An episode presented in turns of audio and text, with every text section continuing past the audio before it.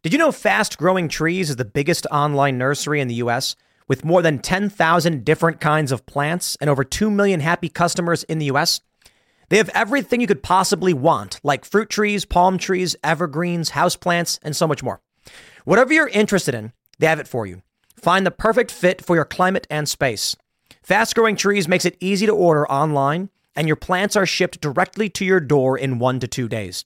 And along with their 30 day Alive and Thrive guarantee, they offer free plant consultation forever. This spring, they have the best deals online, up to half off on select plants and other deals. And listeners to our show get an additional 15% off their first purchase when using the code POOL at checkout. That's an additional 15% off at fastgrowingtrees.com using the code POOL at checkout. Fastgrowingtrees.com, code POOL. Offer is valid for a limited time. Terms and conditions may apply.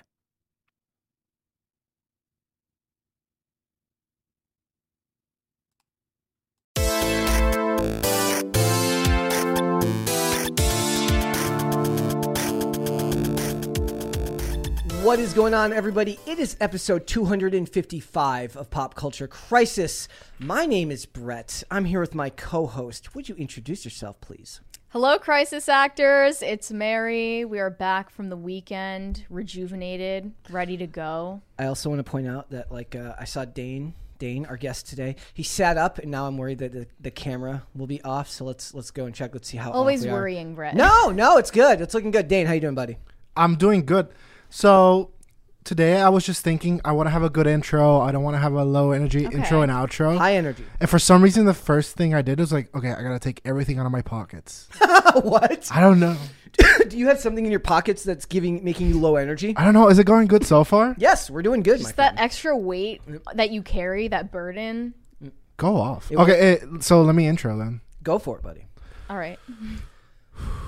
See, but this is the thing, dude. You always do. You always do this. You go. You do it. Okay, slowly. gotta say the F word in the first, first two minutes. minutes. Thank you so much, You- Dane. you always- you marketing always- man extraordinaire, patron saint of White Boy Summer, His etc., etc. All right, let's get started. I'm being mean. You you, You always want to do- redeem yourself? Go for it. I just publicly humiliated Dane. Fox. Hey everyone, Dave Fought here, marketing man extraordinaire, and the patron saint of somewhere. And we are off to a fantastic start, ladies and gentlemen. Oh, That was the worst Uh, one yet. That was the best one yet. yeah, Unexpected. You're Unexpected. putting too much good. pressure on yourself. Maybe the outro. Yeah, we'll shoot for the outro. Maybe put half the things in my pocket. I don't know. Workshop that. All right, guys. So we got a bunch of stuff to talk about today. Marvel is panicking once again because Phase Four did not go the way they wanted it to. Though I would argue that Black Panther is still doing pretty okay at the box office.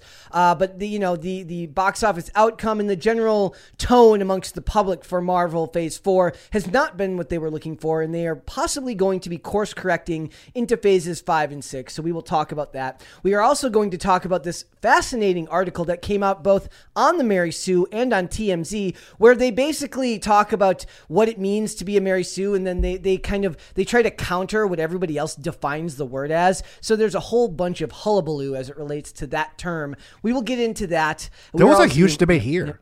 It was yeah. Well yeah. Yeah. Yeah. Yeah, so we got that. We're going to talk about the downfall of of the Liver King. I still say duh. It's The downfall. The- well, you know, Fall from grace. You're, you're the one who likes the more the the the. I love the- it. the- I love terms. the. It's it's pop culture mythology. Yeah. my So, favorite. We're going to talk about that. Uh, PewDiePie had some things to say, and it also connects to stuff Joe Rogan said about The Rock and what everyone kind of already knows.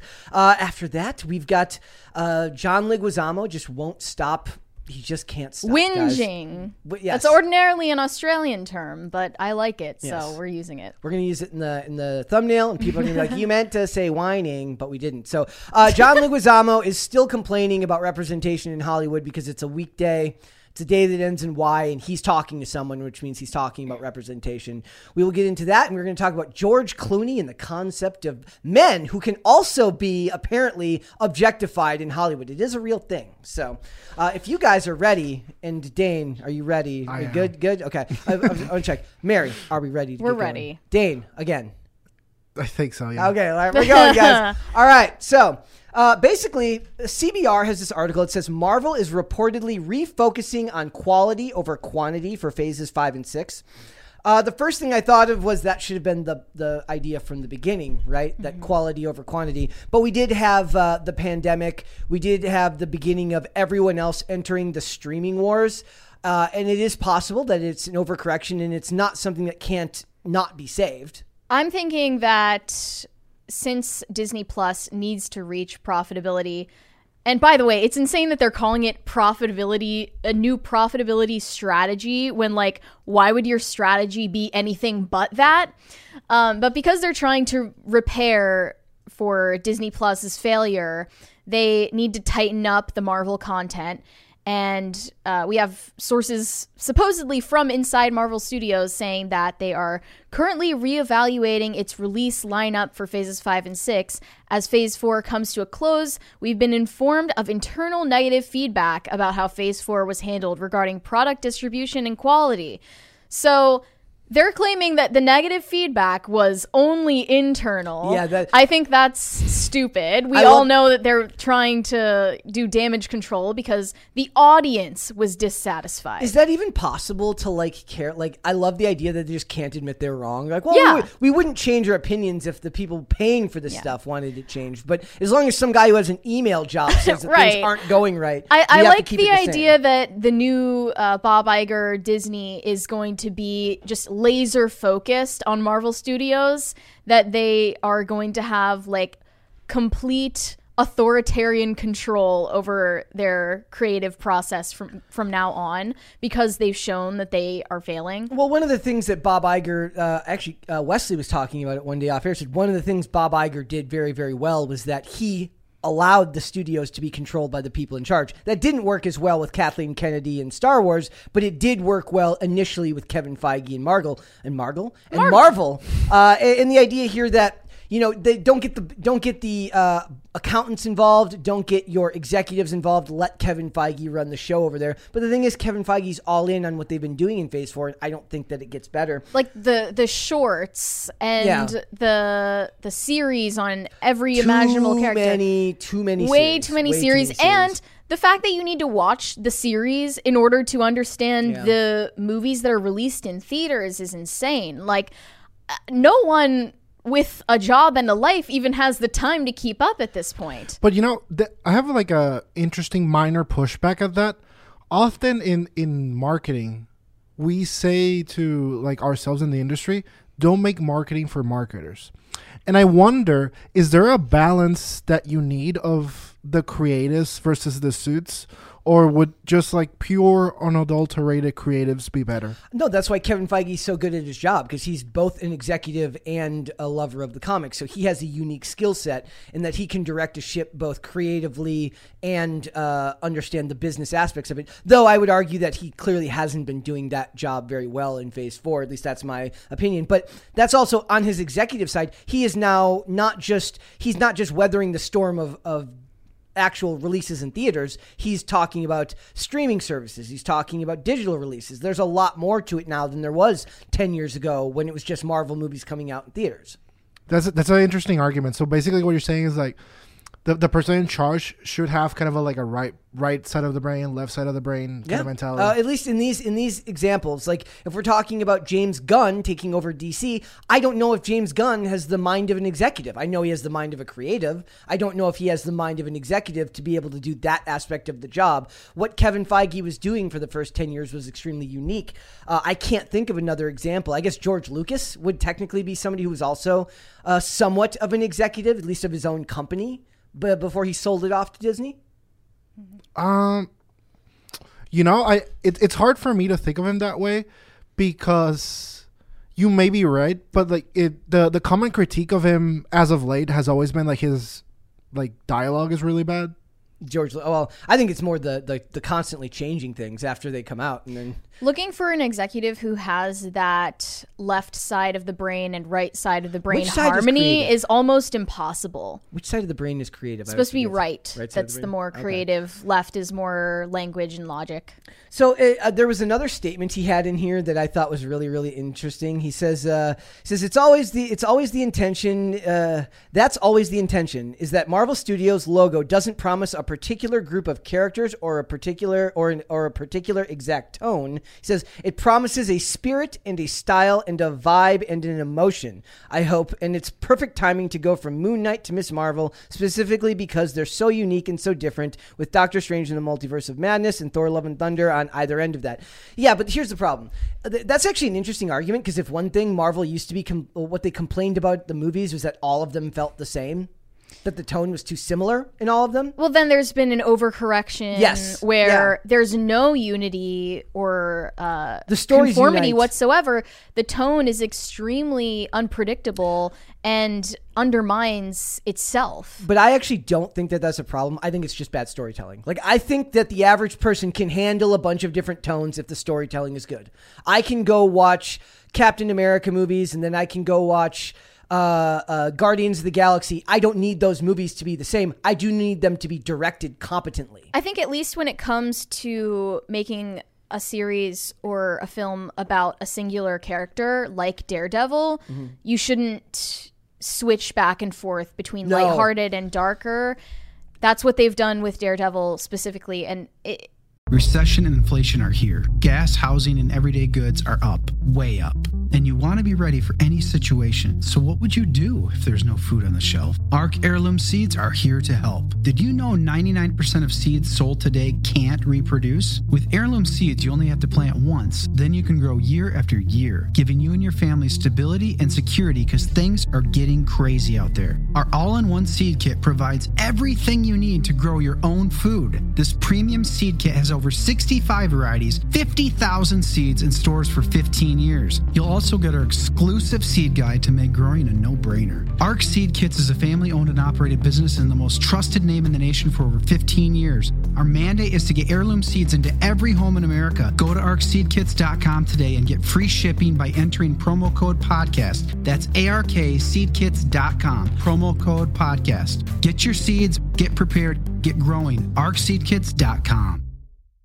like it's fine if it were two different characters that you switch the tone around but like featuring him in she-hulk it made no sense and it also felt like Comics wise, it makes sense in the in in the larger universe that we have now. Considering that the previous version was so iconic, meaning the Netflix Yeah. version, it doesn't make now sense. that it's on screen and primarily the what the fans of marvel uh see is on screen yeah. Like fans who never enjoyed the comics in the first place. That doesn't make any sense anymore. Do you think that, considering me and you have a lot of critiques of how the special effects lead to a lot of uh, the productions feeling soulless, do you think that having their own visual effects house in in company would go a long way in helping it feel less uh, less soulless? Well, that is being pitched, but we've also talked about how uh, a lot of their VFX artists have complained that they don't have the proper working conditions, that they're forced to do crunch time, and that it I mean, hurts the real- overall quality of the CGI that we see. Which, you know, noticing the flaws in the VFX uh, takes you out of the story when you're watching it, it, it you know, especially on the big screen. So That's maybe I if they had their own in studio VFX team, then that wouldn't be as big of a problem. That they they plan crunch time in almost like it's like planned obsolescence. Video games, right? That's a that's a just a sad fact of the video game world. Is you're going to have crunch time. I think the biggest issue for Marvel movies in particular that uh, personally takes me out is that I feel everyone is trying to do their best Robert Downey Jr. impression. Like as as the movies keep going, like everyone's just trying to be clever and That's an int- and ca- campy, and they're not that. They're What- just not that. it was almost like it worked for his movies Yeah.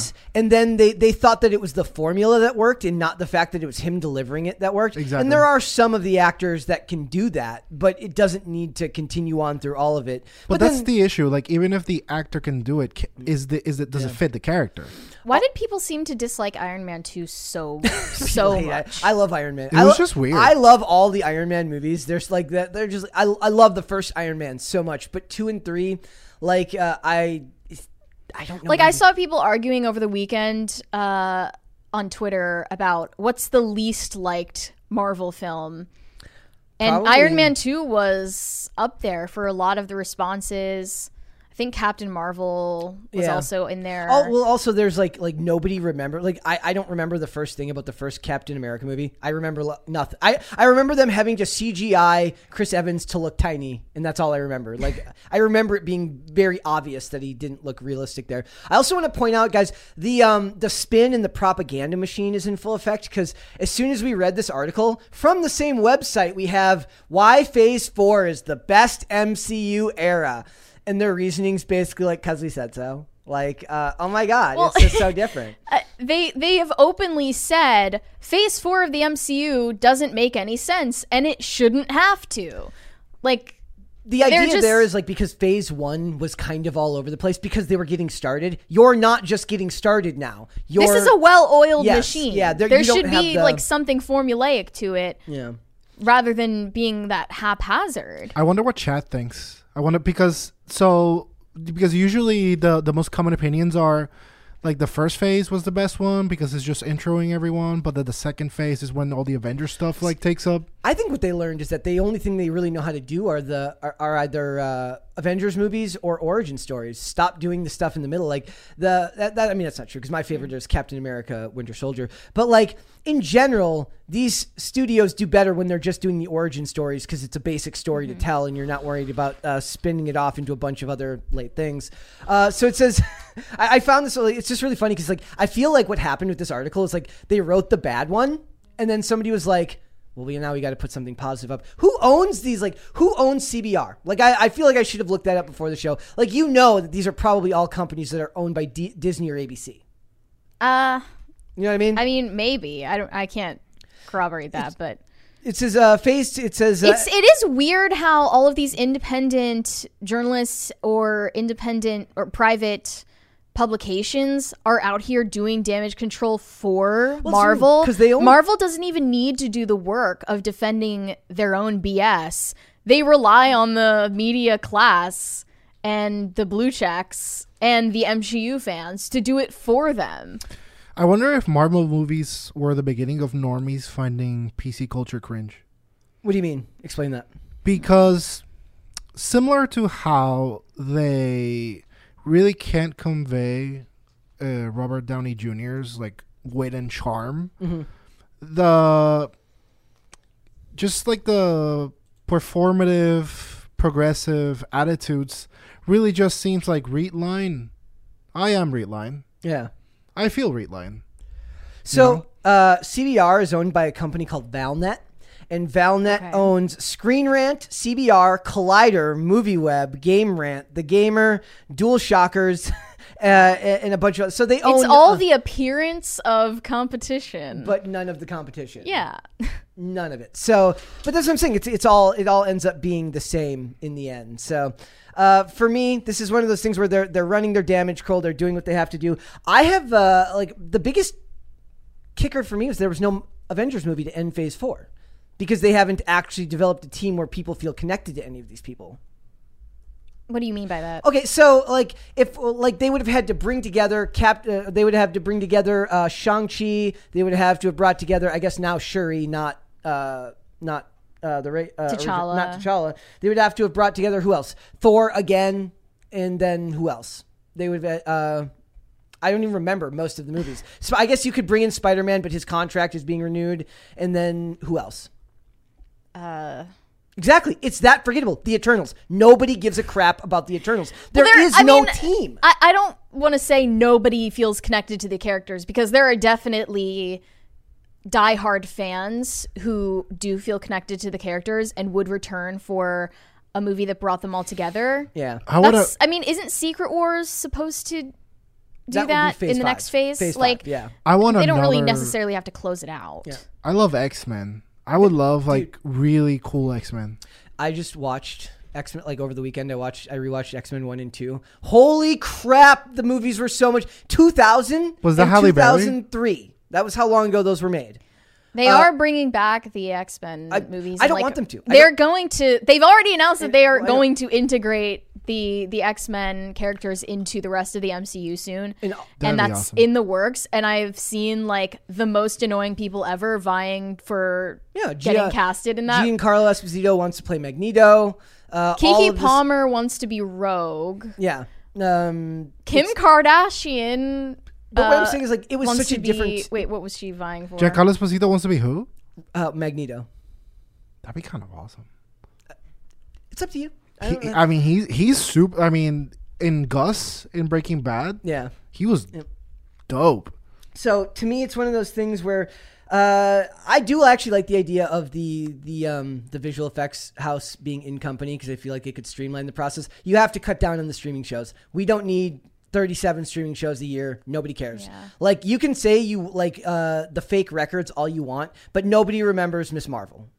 And she was like a lot of people loved that actress and feel like she did a really good job but is she going to be memorable enough that when they bring it to the movies that average people that didn't watch the shows are going to care? All of these younger female Marvel characters are not memorable. They're not likable, in my opinion. Well, actually, wait, should we just go in? And if talk they're about- yes, all right, uh, so I want to talk. So that that's a fairly a very good segue. So over the weekend, the website, the Mary Sue, Twitter, and TMZ reported on this. It says Mary Sue uh, Twitter thread sparks debate on unlikable female leads. Now, the number one thing here, guys. Is that there's no unified definition between the Mary Sue, the website, and the rest of the internet when it comes to what that actually is. So, first, before we get started, what I'm going to do is I'm going to read you what the Mary Sue defines as a Mary Sue. The website, which the Mary Sue. is completely different from what everyone on Twitter is referring to. They're So- being obstinate. This is what they say. First, let us remind us of what a Mary Sue actually is. Mary Sue is a pejorative term coined by female fanfic writers to describe a protagonist of any gender that was clearly the author inserting themselves into their favorite stories in order to achieve some sort of wish fulfillment. The Mary Sue is usually unique, uh, is usually unique or powerful in a way not normal for the established universe. But more importantly, uh, the other canon characters would become immediately enchanted or obsessed with the Mary Sue, and their journey would become the central plot of the story, regardless of whether or not it made sense to the actual lore. The problem is that's not how 99% of the world defines a Mary Sue anymore. Yeah. That's not. So- I, Uh, I have another definition of it from MSN that said uh, they're mislabeled as wait one-dimensional characters of misogyny.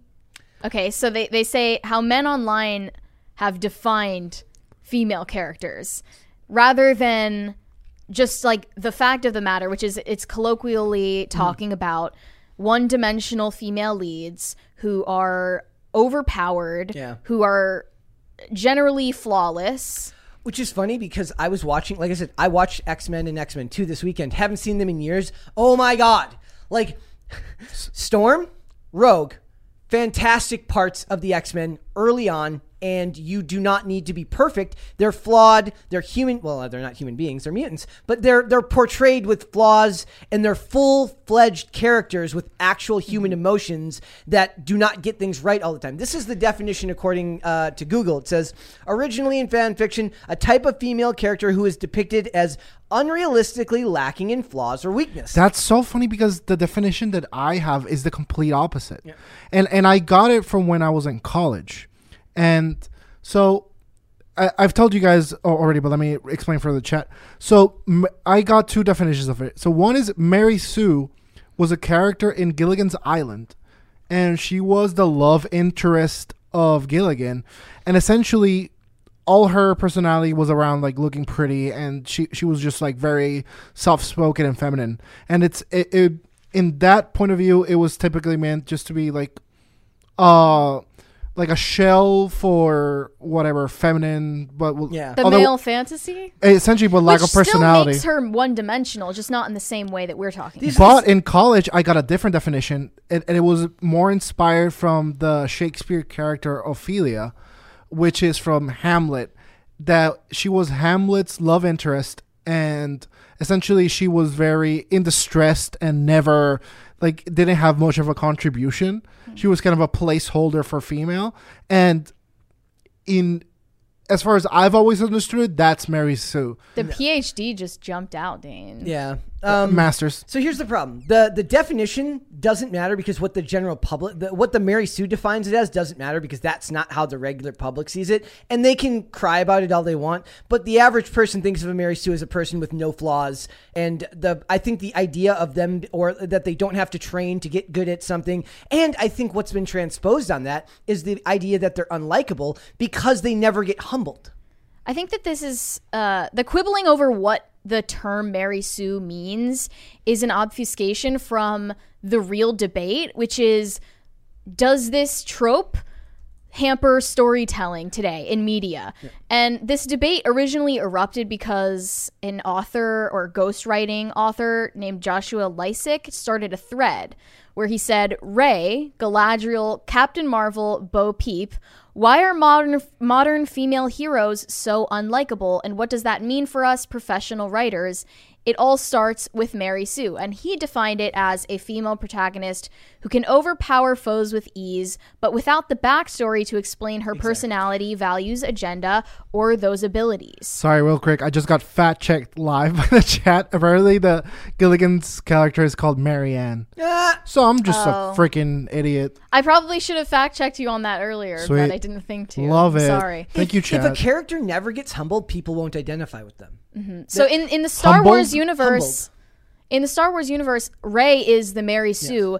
Luke Skywalker is not No. the Mary Sue just because you uh, Don't are, like are philosophizing or psychoanalyzing George Lucas to have self-inserted himself into the story. let's let's talk about Morfydd Clark. Let's talk about Galadriel in the show, not in the movies. Not Morfydd Clark, but Galadriel. Ga- Galadriel in the show, not in the movies. So uh, in that one, that is less so much the uh, her her the fact that she can beat up three uh, three guys at once with the swords and everything. It's her personality. That well, I think that we the have to pushback address, on like- that is that Legolas did the same Yes. thing. So, uh, and here's what I'm saying: when it happens to male characters, men and women are different.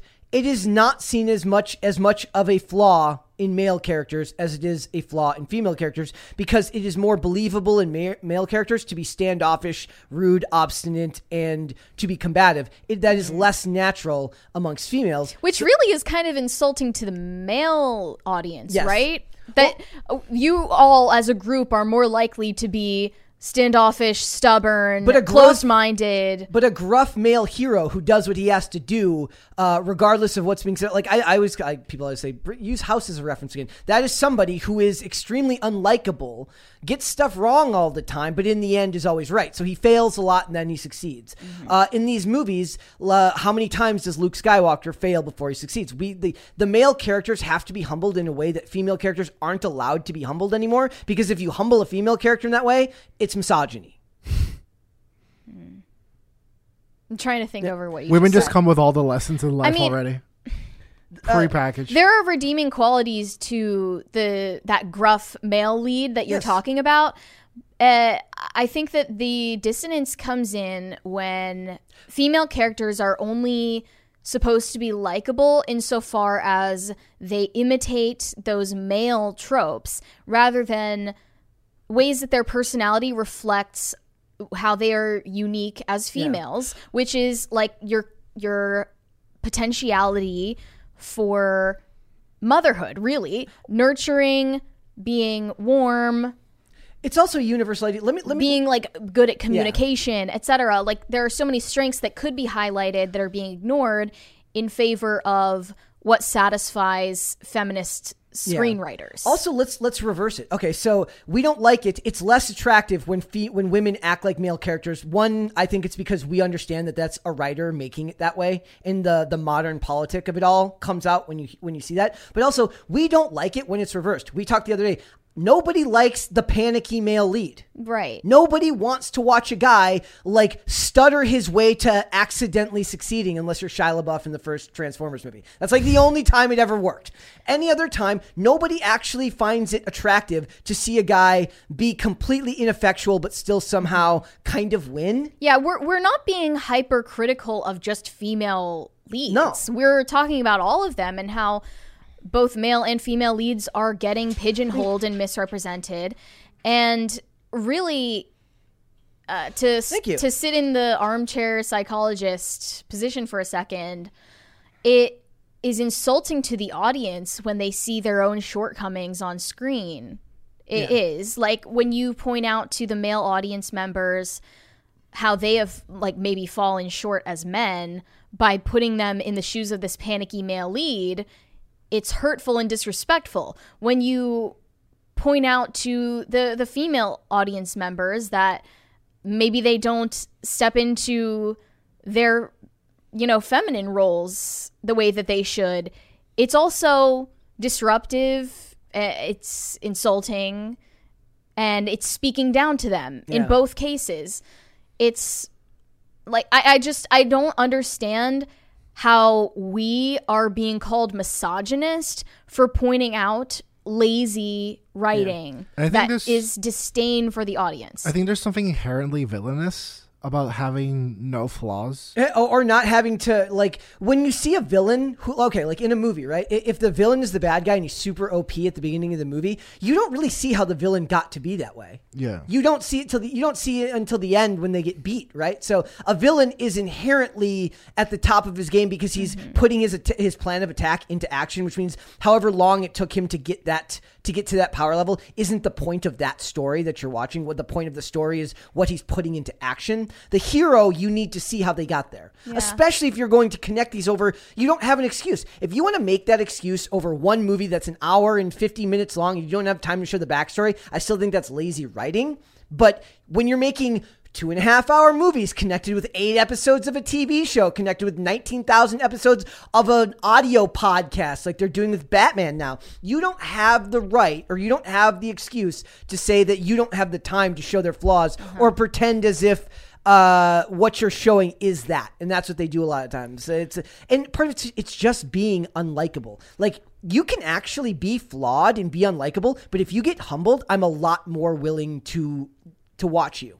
because th- also in, in terms of story structure a lot of story structure is based around the hero's journey which we've talked about nonstop on this show but at least i have and if you don't have a moment of like rising tension which a character that's infallible does not have it's like what are we even doing? It's like bra- you're basically it's a video brag. It's a two hour video brag it's like hey, well just watch me crush stuff. Well, I and I had um I knew people that like they would watch shows and they hated it when like the main cast wouldn't wouldn't be in conflict, and that's not really how storytelling works. Yeah, the only reason that you would ever think someone doesn't have flaws is if you don't know them well enough. That that means that they are not writing these characters to be known or truly liked by the audience by not giving them flaws, by not representing them being in the wrong about anything.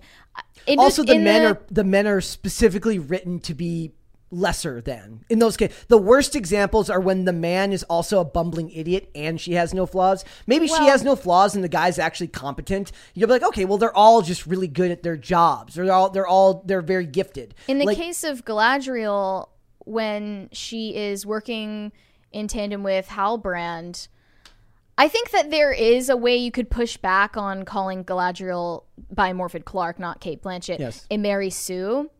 I- because she does, I mean, at one point rely on Halbrand to save her life, and then ultimately you find out uh, She trusted that, a guy that she was was bad guy. completely duped, and she like there was a flaw in her judgment. They also represented her being extremely narrow-minded, and But they see that as a benefit. She she had a one-track mind toward revenge for Yeah. her brother, rather than, uh, you know, really examining the person that she was trying to partner with. But I don't think they see that as a flaw of her. They see that as a uh, a negative trait of him. They see that as he duped her, not she was duped by him. Does that make sense?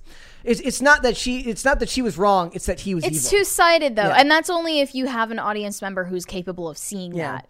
Um, so the, and, and the other thing is here, the, the gender aspect of all of this is inherently political. So now, anytime we have to do this stuff, we're going to have to talk about it because it's written that way. But you know, um, we we can browse over it, but I I'd like to focus on particularly about the weak writing of it because my issue with it is always more than the political. It's the there are tough women out there, and it's incredible how often and recurrently they fail to portray a tough woman. Yeah. They've just portrayed a woman pretending to be a guy.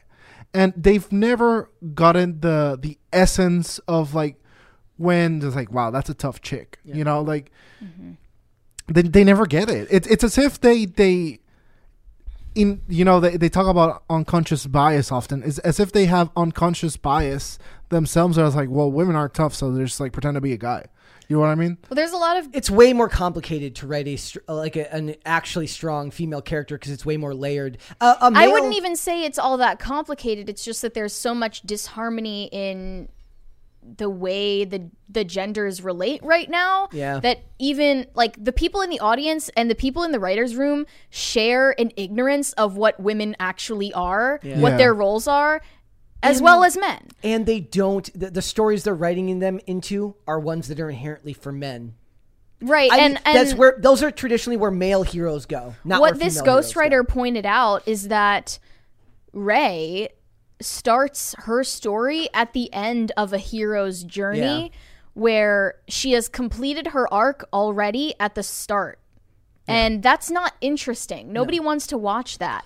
And then I I saw this absolutely brain dead but super revealing tweet that showed um, these these actresses who play Rey at Disney World or whatever. They're like dressed up to meet the kids, and these pictures of those actresses with children cosplaying as Rey, and they said, I don't care what you think of Mary Sue's or unlikable female leads. This is what matters, not your opinion. Which is and in- it's like, whoa, I think that we would have better role models for those little girls if you listen to what we're saying Yeah. instead of drawing a line in the sand the second you get pushback. Also, there's always been female role models. It's just that now they're bad.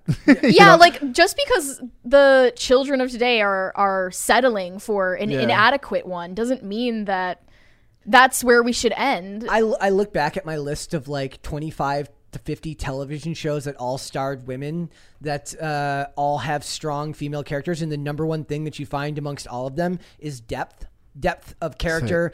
Uh, they have flaws. They're not just not just in their job. A lot of times they're really really good at their job, but their flaws are in their personal life. So uh, a, a big trope in from both genders like you're a rock star at work, but your personal life's a mess. You know what? You know what? I think the they lack the current ones also lack like a not only depth but intellect as well. Because when I think of like a like a strong chick character, I immediately go to Catwoman. And the thing about her and her interaction with Batman is that he's like this genius ninja, rich boy, but she always like kind of had like the mental advantage over him often. Like she she'd make him more than anyone question his own moral code mm-hmm. and kind of like the hypocrisy in what he does and what he stands for and that like a strong woman makes you f- think that Yeah. like that because they just inherently see or, and feel the world differently It, it works like I think it's also it's like these characters are not like traditionally feminine characters. The reason why Black Widow works so well or spy characters work so well is because it's there's a long history of women being spies and using uh, their feminine energy. You know, their uh, and not their brute not, force. not their brute force. I watched. Um, I remember the show Nikita, the two, the the CW version of Nikita, not La Femme Nikita, starring Maggie Q. And there's some of that that she's like very much um, like she can beat up dudes, and and they do the thing. That was the early days of that. But a lot of it is just infiltrating dinners in a dress that will get you into when you're a beautiful woman. And on top of that, she's a, a wreck and a mess in her personal life who can't commit to anyone because of the trauma of being raised basically as a super soldier for a government organization. There's depth there. There's Yeah. character there. Can you imagine a movie or TV show starring a male lead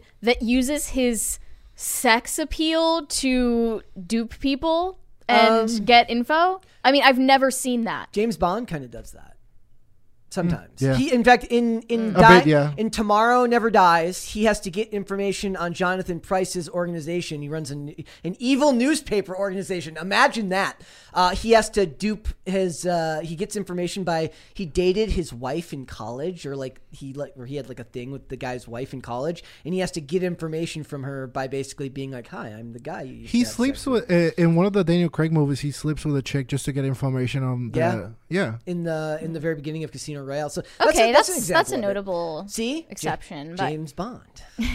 I, I won't lie, like it's it is jarring and at the same time you do see him get into physical combat situations, so it's not mutually exclusive. It's just never gonna feel But like this this one ridiculous tweet said, uh, why why don't people ever complain when these kind of characters are men? Because men like John. Wick.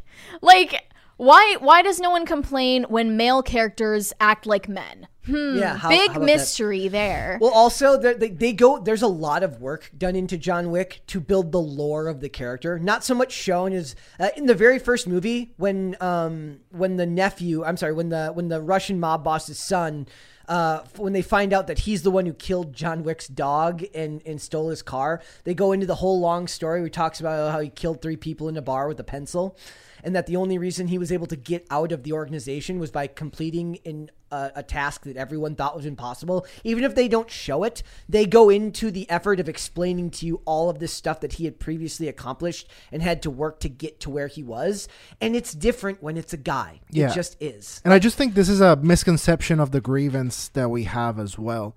Like the grievance is not that the the woman is all powerful and has strength.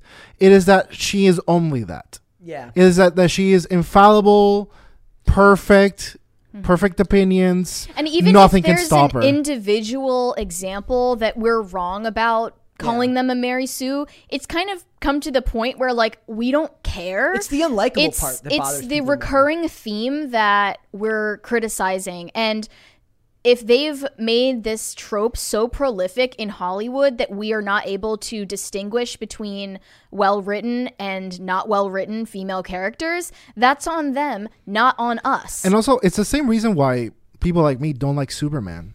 It's that his his only flaw is that he his fifis get hurt get hurt every once in a while, but um, essentially Superman is like a narrative tool more than a person because he there's apparently nothing that in the universe that that can stop him except for like a, s- a rock. Or even okay, Sarah Walker in Chuck is a character that like she's kind of a uh the show Chuck. Um she's like a Mary Sue in the sense that she like she can beat up a bunch of dudes. She's a CIA officer, she's tiny, but she's like emotionally kind of a wreck. And you identify like maybe maybe the flaws don't have to be in your professional life. Maybe the mm-hmm. flaws have to be that you're willing to Yeah. be vulnerable about other aspects of who you are. But the problem is they don't have the intelligence to write that stuff into the scripts, or it'll be written so badly that people won't identify with it anyways.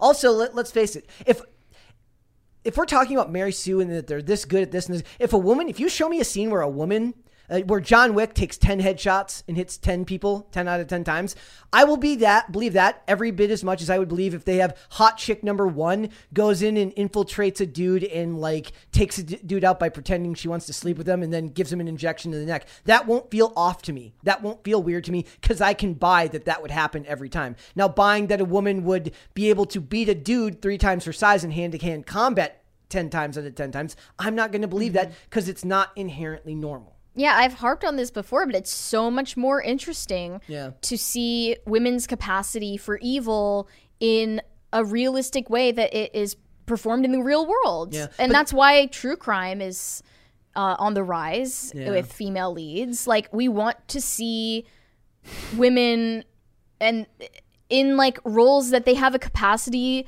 to act monstrously. Like, we're not seeing that at all. In fact, most of the ex- now that I'm looking at my list, most of the examples that I'm seeing here, it's not even that they're super flawed in their professional lives. It's that they're willing to be that they're willing to show you that they're vulnerable in other aspects of their life. Sydney Bristow in Alias is extremely you know, her dad, her relationship with her family, all of this stuff like leads to a character that's far more interesting than somebody that just happens to be good at being a spy for the government.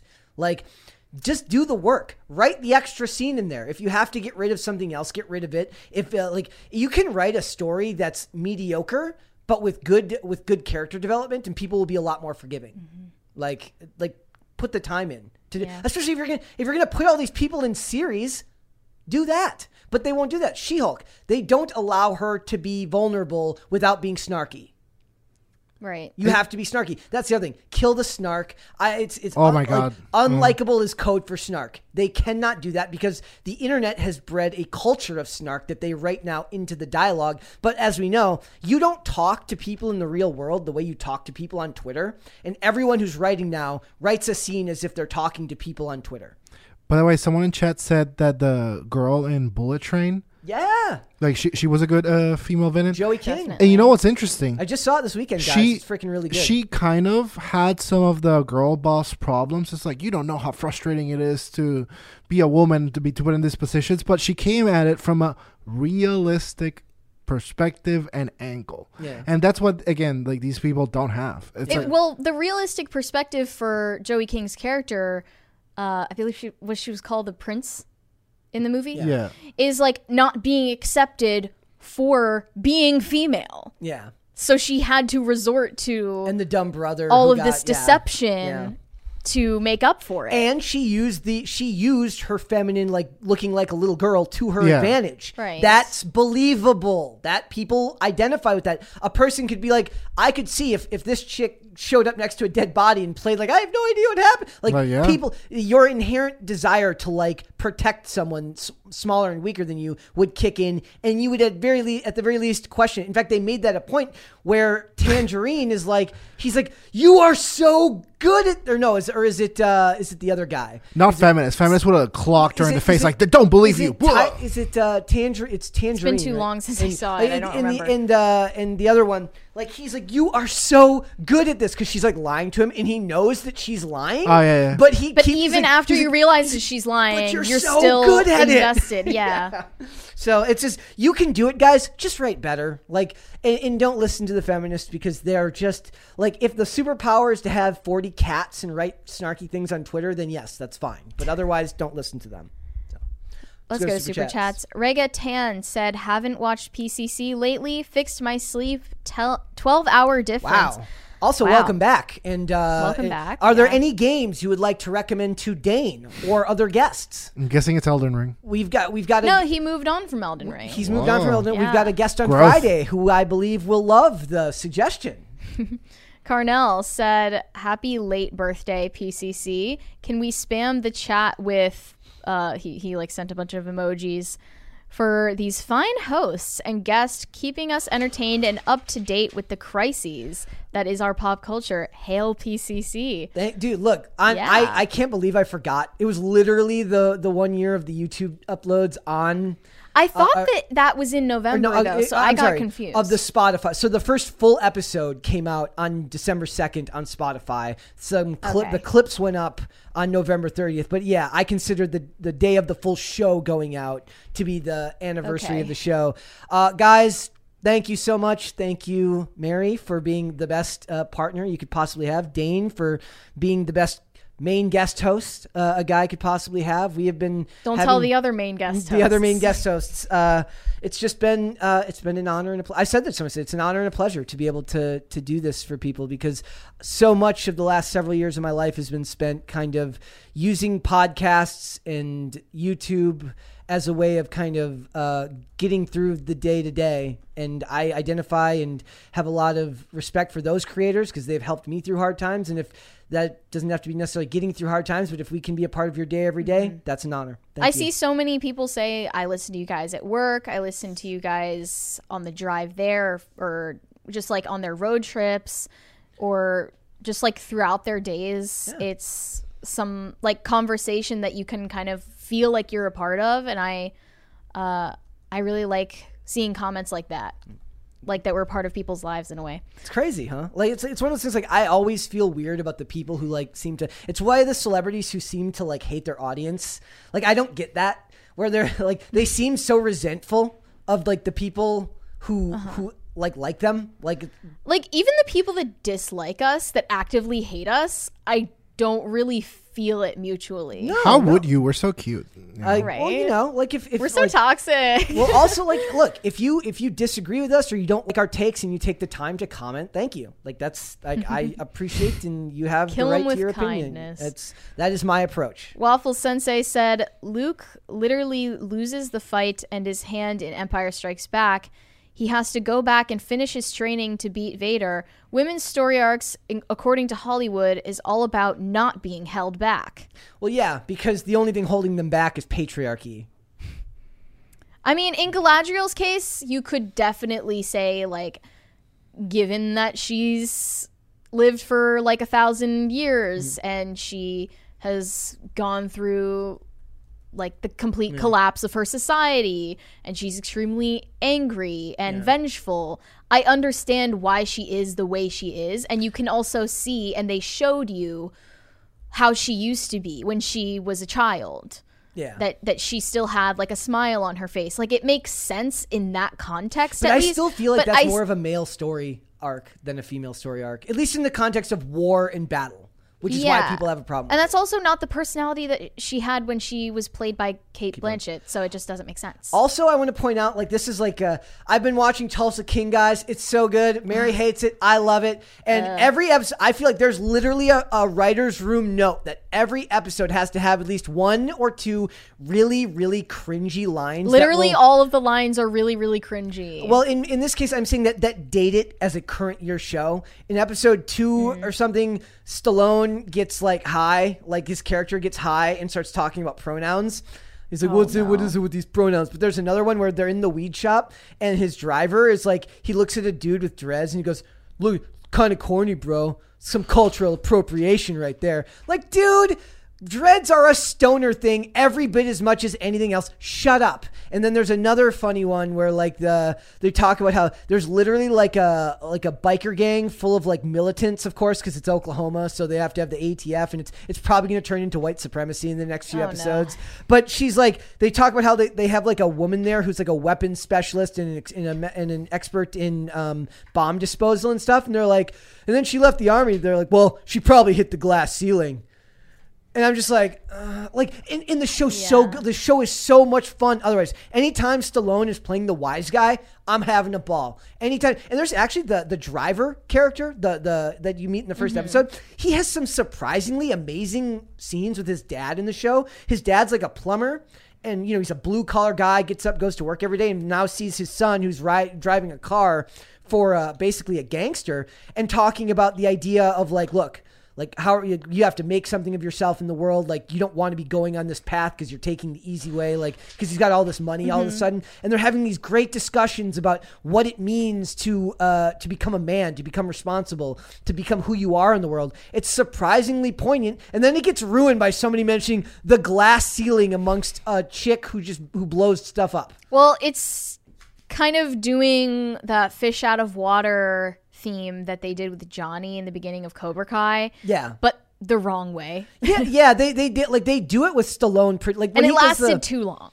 the there's like I mean he's still doing in episodes He's like, and three. what's Uber? yeah in Like, I, episodes I can't. in episodes two and three, he's like getting his license again, and he goes, "This is why people commit crimes because it's such a complicated process to like Yeah. go to the government, like because he wants to open a bank account, and they're like, "How do you open a bank?" I was like, "You need an ID. How do I, where do I get an ID? You got to go like," and then he goes through all these Okay, steps. like like he didn't have an ID in the No, 90s he before did. he went to jail. but he did. But he's they're like, "You can't use this because it expired in '98."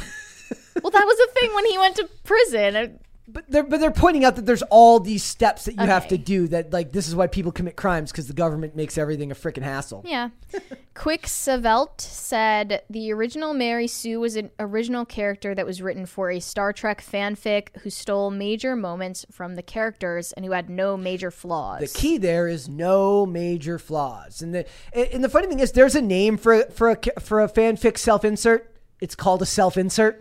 Mm-hmm. that's not a Mary Sue. That's just a self insert. That's like what they talk about with Mariko Tamaki's character and I, I Am Not Starfire and a lot of these other ones. Mm-hmm. A lot of these, like you, you look at these characters that are written as like unlikable, they're overweight, they're stu like they're they're really mean and snarky to everyone. And then you look at a picture of the person writing it, and you're like, oh, Yeah. well, write what you know. I mean, what does it matter if we call it the Mary Sue or not? We, we're talking about a trope that exists. We'll come up with a new name for it then. That's how they, that, but that's how they uh, get you off the topic, though. They distract you by making it about It's that. so part of it. dishonest. Yep. Dude, it's funny. So the the definition I got from Mary Sue from college was wrong.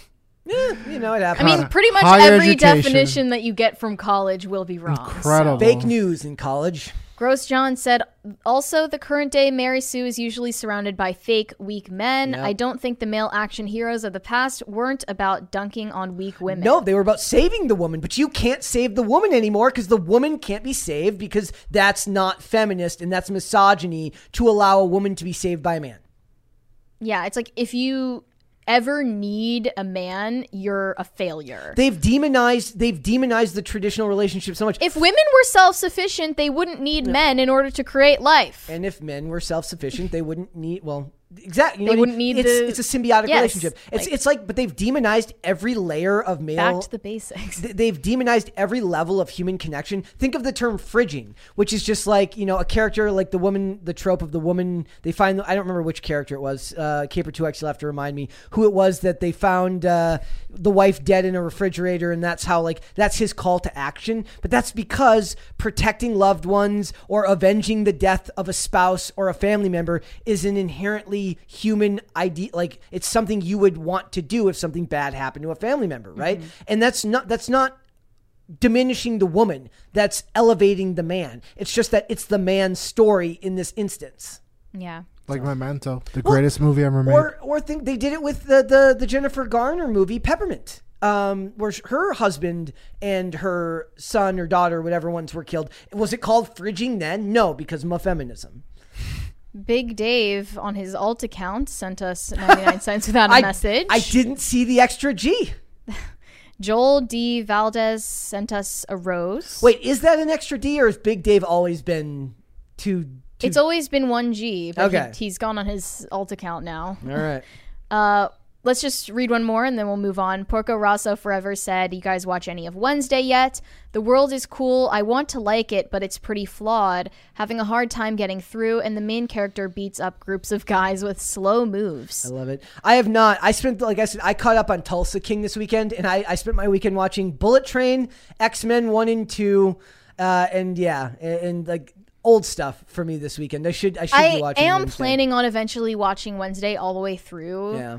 Um, just because it, it seems visually appealing. Yeah. It- And a lot of people are talking about Jenna Ortega right now. yeah. So I would like to know, at least for my own curiosity. right. Anyway, let's get into Liver King, a big scandal that's happened on the internet recently, which I love. Me too. She loves it. He is an influencer slash YouTuber who is all about self improvement, fitness, and eating raw animal organs and bone marrow. He's freakishly jacked. Didn't the He- uh, yes. didn't the dude from the 1975 eat a bunch of raw meat on stage recently? Yeah, his name's Matty Healy. He he was eating raw meat or like raw beef on stage after saying like I don't know how to be a liberal man anymore, so I stopped trying. I'm picturing him like watching a bunch of Liver King videos right before to the get in the concert, zone. To get in the zone. Yeah. Let's so go. Liver King recently got exposed by another self improvement slash fitness YouTuber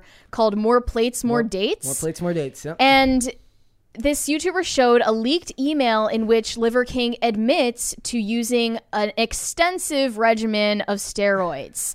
Guys, Uh, if- over $12,000 worth per month, three injections per day. wow.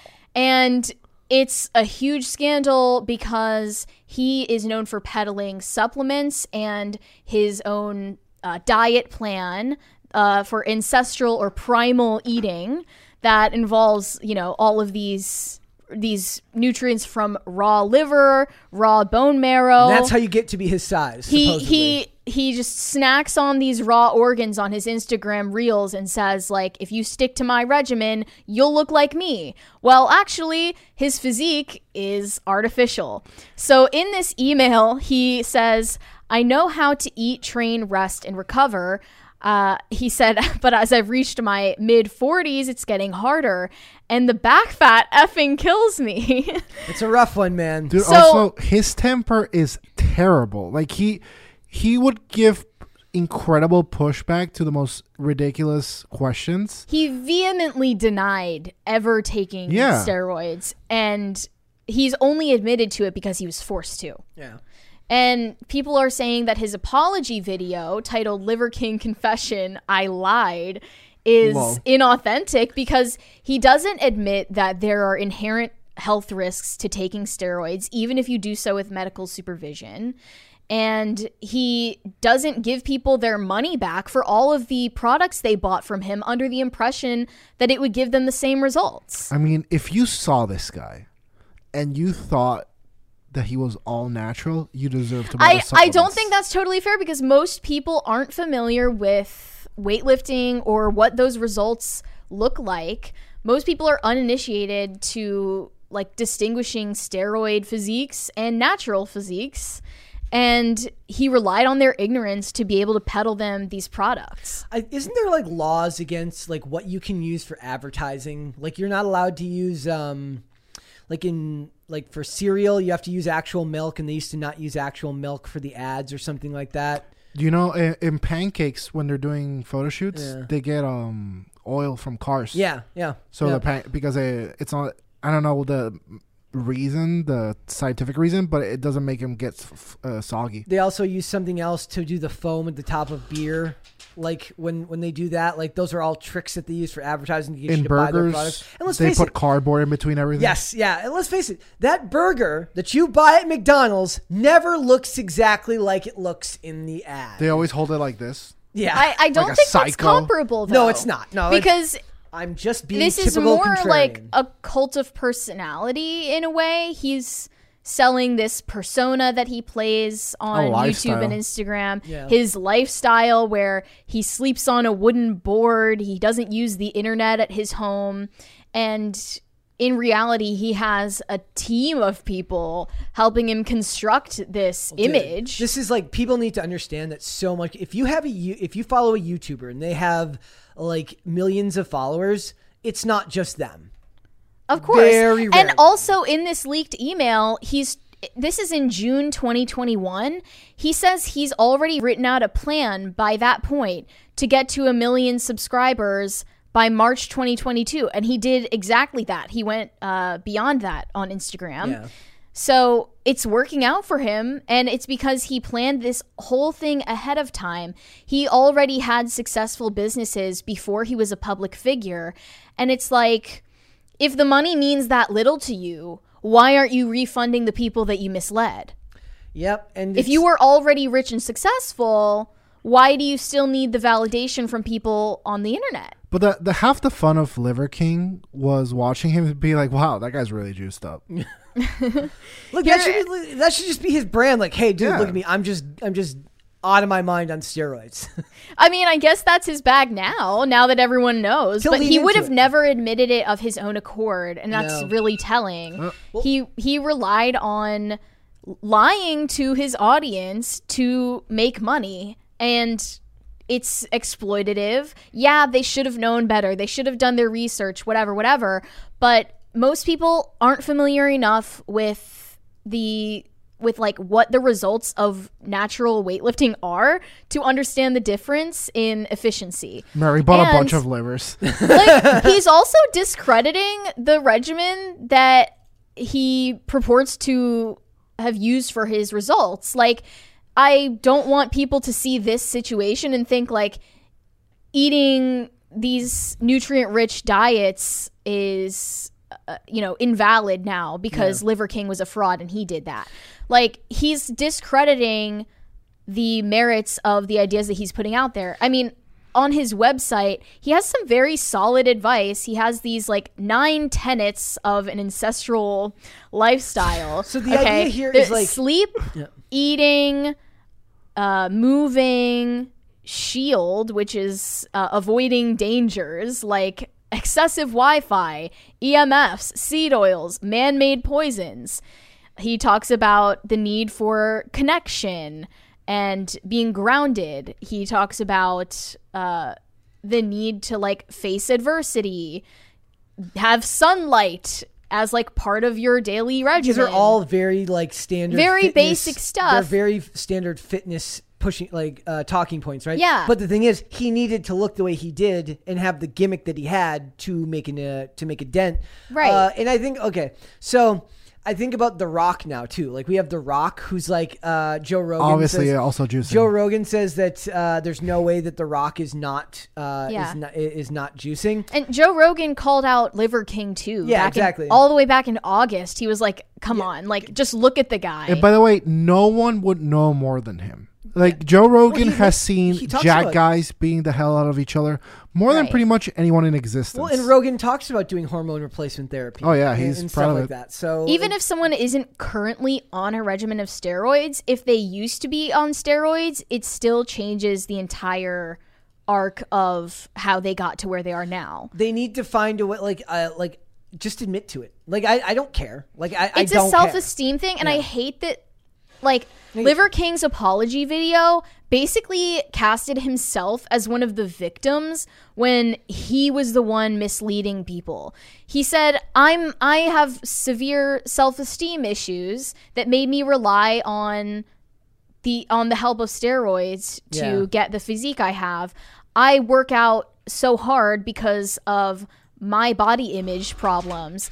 And it's like he- was trying to relate to his audience in that way without recognizing that he has he has completely misled and lied to them for money. It would. It's if you're selling. Like here's the thing. If he was just an influencer that wasn't selling a product, and this was just about followers, like I wouldn't care. I mean, it's still wrong I mean, I to still don't- lie, I think, because he's he's claiming okay that he is a role model for all of these young men. And uh, he said like the 15-year-old boys out there. Like he targets an audience of teenage or early 20s guys who idolize him Yeah.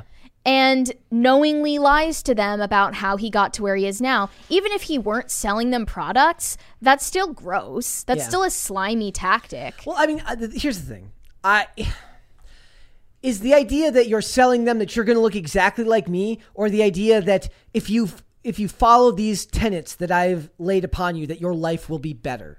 Well, even if it's not what you say outright, like you're going to look just like me. Like, like I it's still see- implied, and it's still what any impressionable teenager would think. Yeah, I, I mean, I don't have a problem with somebody like. So is the idea here that oh, oh, Look at Listen that. to, listen to that, guys. Thank you. I can't do my dance. Merry Christmas. It's just weird now. yeah, there's no dance right now, Yeah. and I like the lights You can't now. dance? It is our holiday season lights for Christmas parties. Yeah, Or do we call are they Christmas parties now and not crisis parties? yeah, yeah. It's our office Christmas party we have every single day. I guess that's what we're doing. We're having Christmas parties. Uh, I like it. I feel like Uh, I should hand out cookies. that would be that would be good. Uh, well, would they be steroid infused cookies that would get us jacked so that we can sell our own? products? Ideally. Bone marrow cookies. Like, Yum. I mean, Uh, I think, dude, I think about all the people who sell. Okay, let me rephrase. I know a lot of like people in skating. Like, there's skating companies now even that are selling like supplements. Supplements are a big thing amongst podcasts to sell. Do I buy that all the people that I listen to podcasts for selling those supplements actually use them? no, I, do not.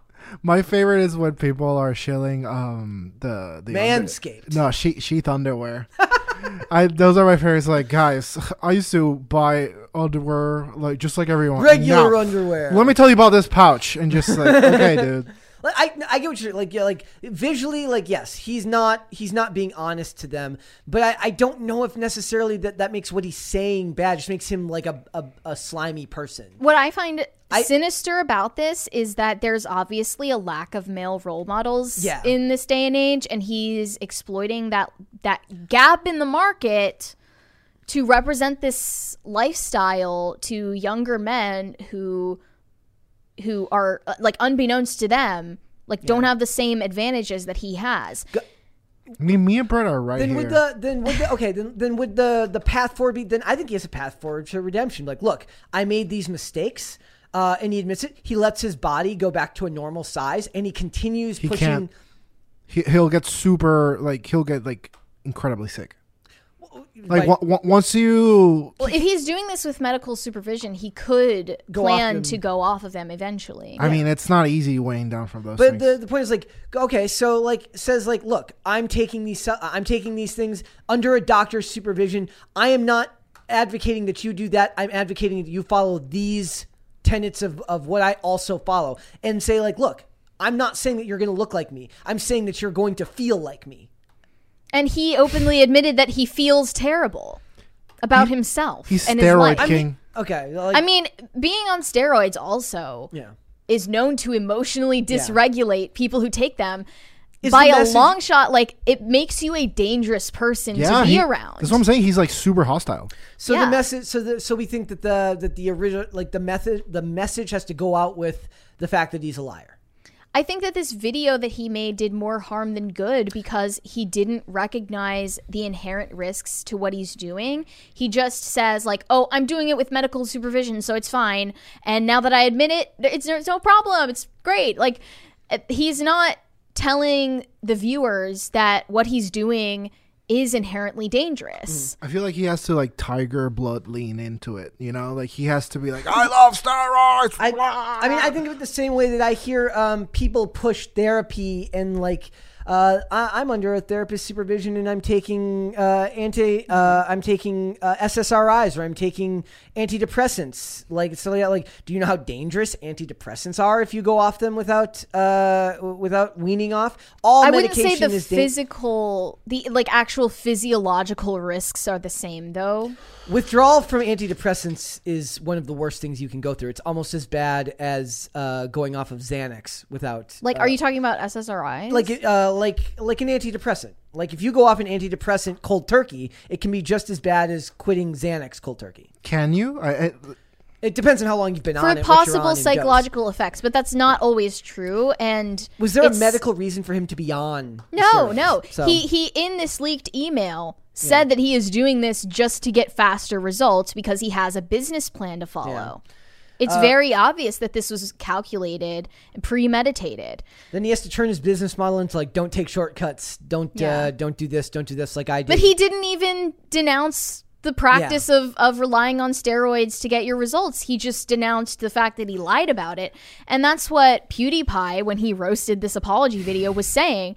PewDiePie also promotes self improvement, he promotes weightlifting and fitness. Yeah. He himself looks like he's in great shape. He promotes, you know, reading He is in books. He he does like a book review type of thing on his channel. Papa Swolio is funnier anyway. There's a guy named Papa Swolio who just does a bunch of videos where he spits out coffee and goes, go to the freaking gym. There are so many great alternatives, Yeah. but now like Liver King, because he has a stupid shtick on Instagram Reels, is going to get the most publicity. Dude, I'm so sad that Mr. Beast beat uh PewDiePie. Why?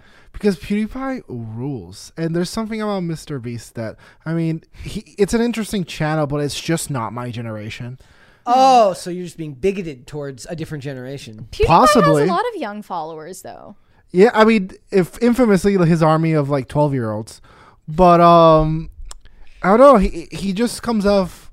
The thing about him is that he rules, whereas a Mr. Beast is like, I wonder what I'll make you do next. You know, Yeah, it's his thing. Which, I, I know. They've all got their things. that's what I'm saying. Like it may it may just be that it's like a generational thing, and I, I, I don't get it, which I'm very proud of. So then I want to ask, like, does uh, does this like, say The Rock has to eventually come out and admit this? Does he just like, what happens? Like, For The Rock, I think it's a little bit different because he's not a traditional, you know, influencer that Oh, he- peddles fitness products no, but he he to ped- his fans. He's he- just an on-screen personality. but he talks all the time that how he's natural and that he has he runs this insane fitness regime that uh, Mm-hmm. regimen that got him to the size he's at, and he's always talking about that. I'm in Mm-hmm. the gym at 4 a.m. every day. I mean, I guess the only way that we would ever get confirmation whether or not he uses them is if he were to go back into like a competitive sport. He You know, have- where well, he even gets W- tested. WWE has uh, like drug testing, but I think that it's limited. Like if you're not a full time compet, like a, a full time employee, like you don't Yeah. get tested. So So likely we'll never know.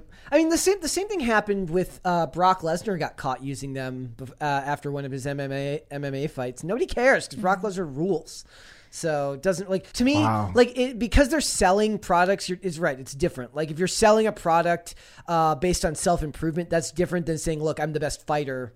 Like then you're just cheating. But I don't really care. yeah, no one goes to Liver King's Instagram and thinks, uh, yeah, he just acts like this all the time. He's exactly the bombastic personality he presents himself to be 24 7. yeah. No one thinks that, but maybe they they were misled to think that he got his results by sheer willpower and that's Dishonest. more harmful than anything. There's this pervasive idea that men don't struggle with as many self-esteem issues about their body as women do, but I think if anything it's equal because their influences are on both sides of the aisle peddling these lies. Then okay, then do the female influencers for the who get- female who get influencers? liposuction or the female influencers Yeah. who get plastic surgery when selling a fitness regime are they just as culpable? Dude, it's as a not guy- just that it's the the equivalent is female influencers who are extremely skinny who use like TikTok for instance to make videos about like what they eat in a day Mm. and it's like a normal like 2000 calorie a day diet when we all know that's not what they do. And it's an exceptional day of a month full of They restrictive their- dieting. They only share their cheat day. But, right like, exactly. as a guy who's str- like I've been like close to like 300 pounds a couple times, and I'm I'm like six three, six four, so like 300, 300 pounds isn't that egregious, but it's still like pretty crazy. Um, dude, I was like super self conscious when I, I was getting up there, and this is just my my thing. By the way, I'm not saying to do it, but what worked for me every single time is when someone roasted me and fat shamed me. You heard it here I'm- 1st I'm ladies I I'm mean, I'm you- not anti fat shaming. I I'm not saying it's for everyone, but I know personal. I think it's more effective for men. Let's just keep it yeah, that way. But like when when I got roasted for being fat and having man tits, like that was the, that was the thing. So like There's something to be said for that, but if people want to seek that out, they'll find it. So, like, is this different? Like, if a woman is selling her, uh, like, how would it work for a woman? If, if a woman is selling a her body on OnlyFans, is that a fake body that is being advertised to the public? I mean, not necessarily women. So she would have to be selling some type of uh, women are supplement selling project? something to other women that they are effortlessly skinny, Yeah, basically, or that if they have plastic surgery, they were born that way. yeah. Um, it, it's about showing something as uh, advertising something as effortless, using that to sell like flat tummy teas. Yeah.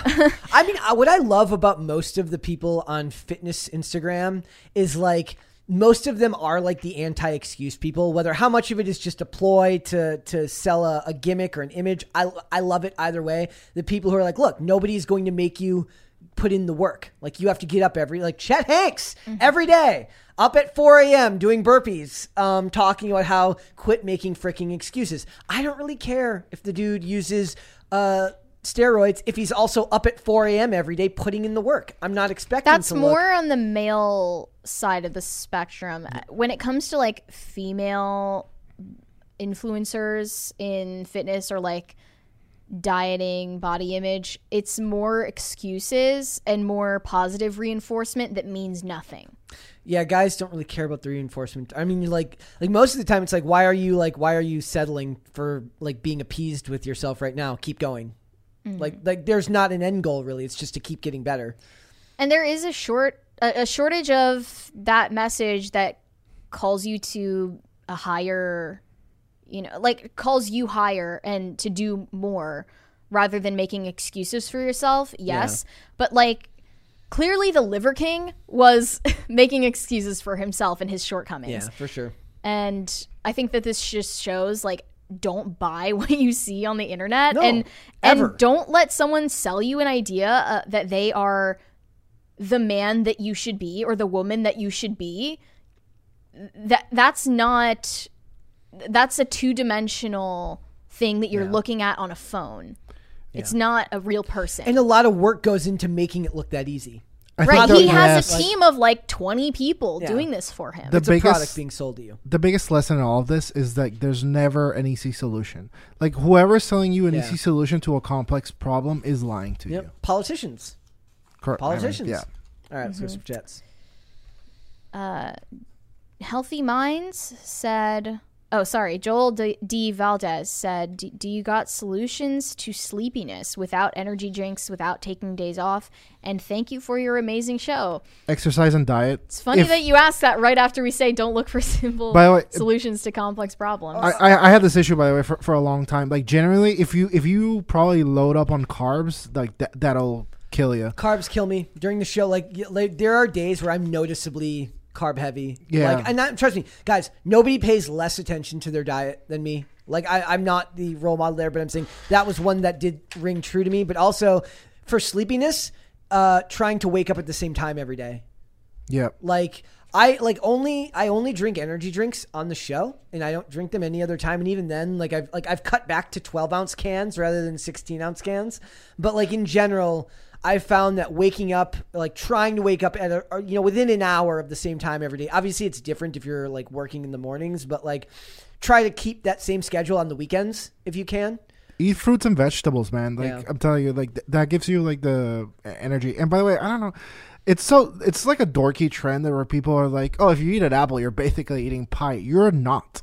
Like people are Not all demented. sugar is the same. and yeah. Yeah. and uh, I don't know if the question also addresses like the idea of like getting to sleep. That's the hard one for me. Anybody who works here knows that no, there's nobody worse at sleeping than me. I, I get a couple of hours a night, uh, not nearly as much as I sh- as I should, but developing good sleep habits, from what I understand, uh, forms very early on, and it's very hard to kind of get that once you get older. So you know, like if you've if you've got kids, I would ins- I I would insist on like definitely try to. My brother has been like really good about like trying to get good sleeping habits for my nephews and stuff like that. That seems like something that's very very important because it's kind of like learning a language later in life. It's a lot harder as you get older.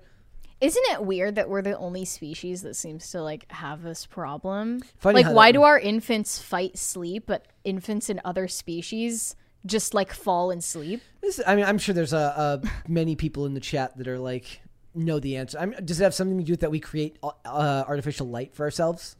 That we don't just live outside. I feel like it's just because like I mean, this is because I'm religious, but that there's just an inherent uh.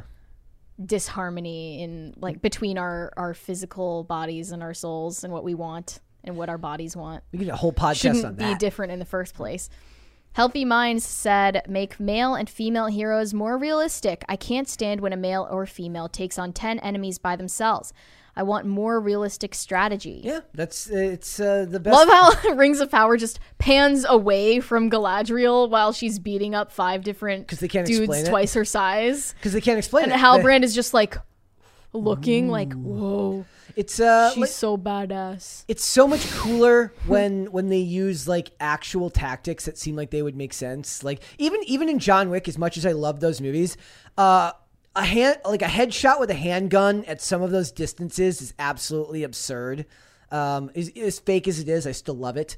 But I, I watched that first um, that first time when he infiltrates like the bathhouse in the uh, in in the first movie, and he he stealthily gets through like guys one and two, and then as he goes on, he still has to take on two other guys. And one of them, of course, he turns into a stormtrooper once he starts trying to shoot the main guy because he, like John Wick, who can hit anybody in the head from like a mile away, still ends up becoming a uh, plot device halfway through that. But most of it had some type of strategy behind it. So.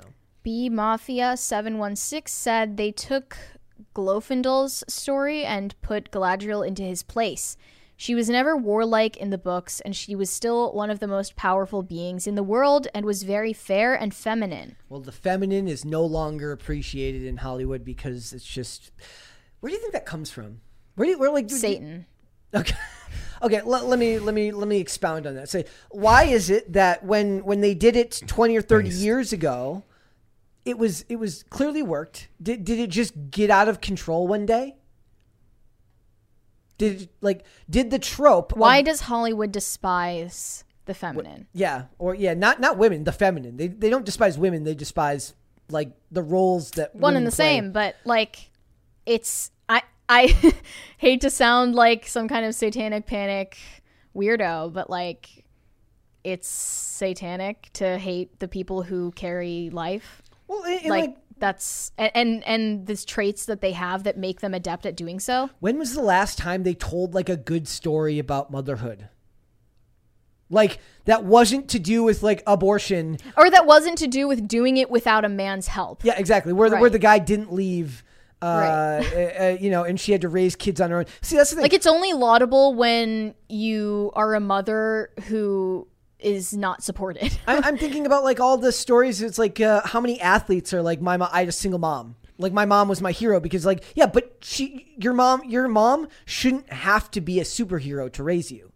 They should just be part of a family that makes uh, you know everyone does their part. But it's like maybe maybe part of it's maybe it's less nefarious than that. Maybe a lot of it is like the the less biased storyteller just says, look, this is a story like she was on her own. She had to raise a kid. That kid went on, went on to be super successful. She worked three jobs. Maybe they just look at that and they're not inherently anti feminine. They're just like, look, what a great story. Look at all the adversity she had to overcome to do this. That's a great story. I'm giving them more credit, I think, than they deserve. That's something that is real and that happens, but what happens more often is like single motherhood and its prevalence in this country is destroying lives. yeah. Oh, yeah. Absolutely. And and where is the representation for that story? Well, right? Yeah. Exactly. Like that's that's what I'm saying. If we're talking about representation, show the other side. I think a lot of it is the the road to hell is paved with good intentions, and you know it's people overcorrecting, and it happens with everything a lot. Not Alan Rogers said prayers to my homeland, Moore County, God's country. that's the one that It's had an the- interesting developing story. that is uh, that is wild. Like the the stuff Yeah. coming out about that. Hope everyone's okay Our from the, prayers the effects of that. Big Dave said, changed my Instagram name and YouTube to match. Uh, Big Dave was my best option. It's it's eight I G G. Oh, Um, I didn't even notice. Yeah. date. Love the show again. I'll silent now. That's the first thing you've said. You you needn't be silent, my friend. You are allowed to to speak. Porco Rosso Forever said Lauren Southern and Brittany Venti tried eating raw liver and both got sick for days. Oof. Well, even if it is good for you, I wouldn't say just jumping into the deep end and eating raw liver is going to go well because you're not used to it. They should try copious amounts of steroids daily Yeah, see what happens. while eating liver. Trying to get want to get Brittany Venti on here. Yeah, that'd be fun. That'd be cool. Evil Zombie Hamster said, Longtime listener, first time watcher, usually at work right now. Just refinished Fast and Furious series again. Do you think they'll ever bring back Jesse? They brought back Letty and Han. Yeah. Okay. So somebody somebody says to me, they're like, I was like, why don't like, poor Jesse. That guy, that actor's awesome. He's great. Uh, he does a lot of TV work. And they're like, well, they can't bring him back. They killed him in the first movie. I'm like, are you They kidding me? I, I- didn't think so. I maybe I'm misremembering it, but I just remember it being like a like a hail of bullets out front of the house. I don't remember him him dying or or any special attention being paid to the fact. And let's be fair. People have come from the dead in that even series. if he yeah, even if he even if we saw a body, they could find a way to bring him back. yeah, that show's like Dragon Ball Z. Like it's They should bring Jesse. They should bring Jesse back. Do it. Potatoes for Seamus said, Hi, Mary. Hi, Mr. Marketing Man Extraordinaire, Dane Font. Dane Font is the best font. Mary is the best ever. Hi, Brett. Mary for Rogue on the X Men reboot. Dude, uh, they have it's uh it's um what's her name Anna Paquin. How do you pronounce her last name? I Paquin. Um, she plays uh Rogue in the in the first X Men movies. It's so good, so good. But now Uh, they're going to have to race swap Rogue yes. Well, or else. the uh and and even even um Halle Berry as Storm is really good. Like in them, I mean, she does have the worst accent ever in the first movie, but they just kind of get rid of it in the second one. And they actually like she got more screen time in the second one because she just won her Oscar for Monsters Ball. So they like rewrote scenes and had more of her in that movie just because she did so well. Another example that Hollywood was never anti-woman and that all of these directors loved. Even back then, like it was probably more noble back then. They're like, look at these great stories, look at these great female characters. Now it's been it's morphed into something so political that it's not the same thing. Yeah. So. Araftas of Stet said, "Merry Crisis, Ah. Brett, Mary, and Dane. So maybe we call it Merry a, Crisis. it's a Merry Christmas party. It's I a hate Christmas party. I No? love it. Christmas just it's just a Christmas party. I, I don't know what it is, but it's not that. All right. I think by the time we figure it out, it'll be the end of the month. Waffle Sensei said it's a Crisismas party. We're gonna have to workshop that name, guys. What Yeah. else? I, I I say maybe just cr- uh, Christmas party, but um, I mean, yeah, I, I Any say other simpler the suggestions? better. Potatoes for Seamus said, "I wish I looked like Brett." you do not want that. You do not want that. You Don't just, be uh, self. Wow, you're such a Don't- cutie. Do not be self-deprecating. Don't be me, actually, because I'm, I'm I tend to be on the self-deprecating side. It's probably one of my least. It's probably one of my worst traits. Uh, I should not be so um, mentally negative about myself. Uh, I don't know if that's like a defense mechanism or what it is, but uh, yeah, or if it's just being a dude. I think that PCC is going to turn into group therapy. Let's not do it's that. not. We're not. It's not. Bobcat said, "Don't forget to leave out bacon and whiskey for the bearded guy that's really good at bypassing security." It would be one. It would be wonderful to know how Santa Claus uh, um, does that so easily. Also, like they did you notice that that little detail in the in Violent Night that he does the thing with his nose that that's from the story. Like that's like apparently that's part of the original tale that Oh, he uses. really? Yeah, That's yeah. funny. Yeah, isn't I like crazy? that. Um, let's move on. go back into into Violent Night. John Leguizamo played a villain in Violent Night, which we were just talking about. And now he's complaining that Latin men are overrepresented as villains in Hollywood. So I guess he can just never be satisfied. He will never be happy. Representation is never good enough. You can never satisfy someone like Leguizamo who is just addicted to whining about representation. He says that they need to balance it out with more Latin heroes. And it's like, okay, when are you going to be satisfied? Is there some number Is there an actual that we number? can reach? Yeah, there's a there's a quote at the end here uh, that it's not even from him, but it's from the other. It's from the person writing the article, uh, and it says every good hero needs an equally compelling villain, and there's plenty of room for actors like John Leguizamo or any performer of color to embody both sides of the coin. Pushing for more accurate representation on screen calls for actors of all sorts of colors uh, of the color to this color spectrum of cinema with brighter and more complicated hues. I want to know. Uh, it's this particular line. It's it says there's plenty of room for actors uh, like John Leguizamo or performers of color to embody both sides of that coin, pushing for more accurate representation on screen. What does that mean? More accurate to what? I have I'm no actually idea. asking that question. More accurate to what? I mean, they don't have an answer ultimately. Because there isn't supposed to be Here- an end goal. It's Here's it's what the- Leguizamo said when he was asked if he felt having Latin villains was a step forward in representation. Let me try to put that in the proper filter because unfortunately, being a Latin man, I've always played villains and I was up here with the villain thing. Up to here with the villain thing. But because we don't have enough heroes, that's the problem. We need more Latin heroes so we can enjoy our Latin villains. The best roles written in the movies are always the villains, and I want to be able to play villains, but you've got to give me my Latin heroes to counterbalance that. Oh, here's the thing. It's all about demanding what we should give Him. you, but you're supposed to be giving a product to the audiences. Also, some people are just meant to play villains. Not everyone can do both. In fact, I would argue that very few people do both very, very well. Denzel Washington can do vo- both very, very well. Even Wesley Snipes did Blade and Simon Phoenix when he was in Demolition Man, but that's not necessarily the same thing. Si- uh, Blade is cool and he's an anti-hero. Not every actor has the ability to go back and forth between good guy and bad guy. Like, think- Right. like when you really think about it, I'm trying to think of, uh, an, of another actor who would be. Uh, how often is Keanu Reeves a bad guy?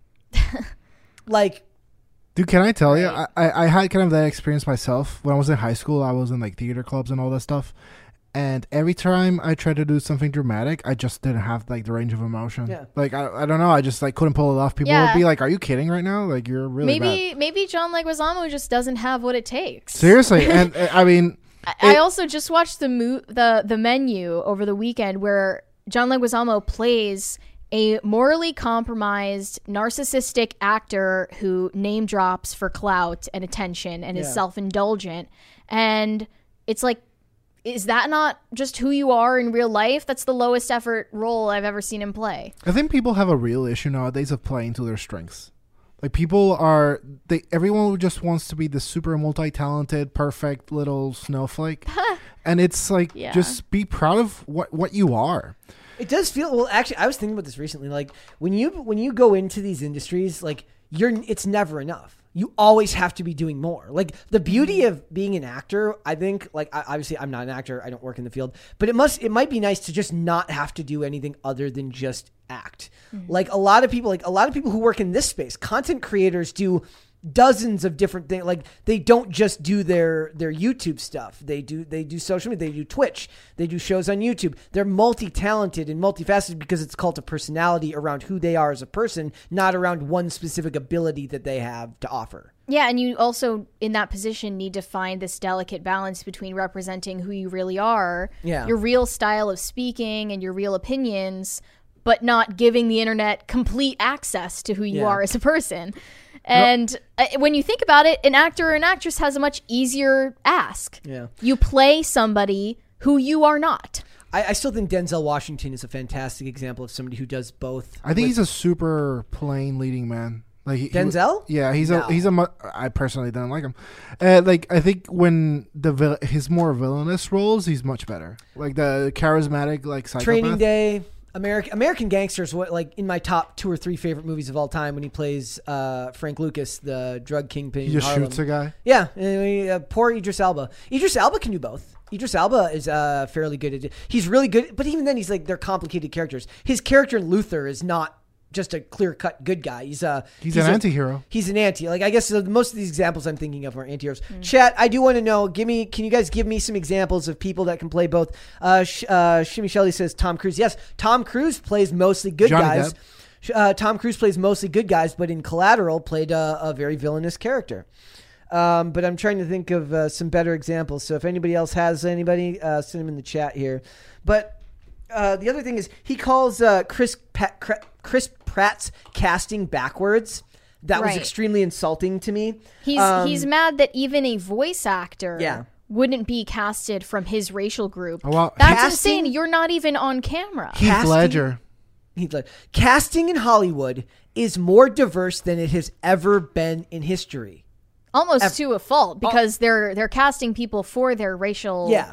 backgrounds rather than And how they perform. and it feels planned. Yeah. like and it all feels planned. It says, and playing a villain should not like it shouldn't have further implications. Like he's saying it like they're typecasting them, right? They're just like, what? What are you talking about? It shouldn't have. When I see uh, an evil.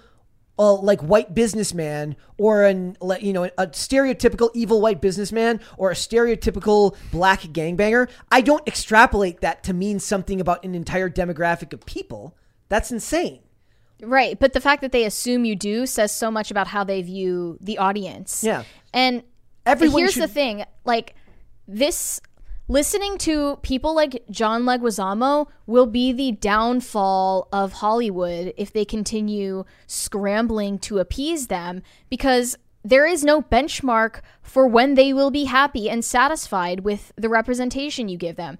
It will never be enough. You're always doing it wrong. I even over the weekend I saw this video of of Lady Gaga performing for one of the VMAs uh, when she was like 23, and someone commented, "Why are all of the background dancers black? It's like they're accessories to her, and she doesn't even view them as people." And then someone commented like, "Okay, if they were all white, you would be complaining that she didn't represent." Other backgrounds in her backup dancers.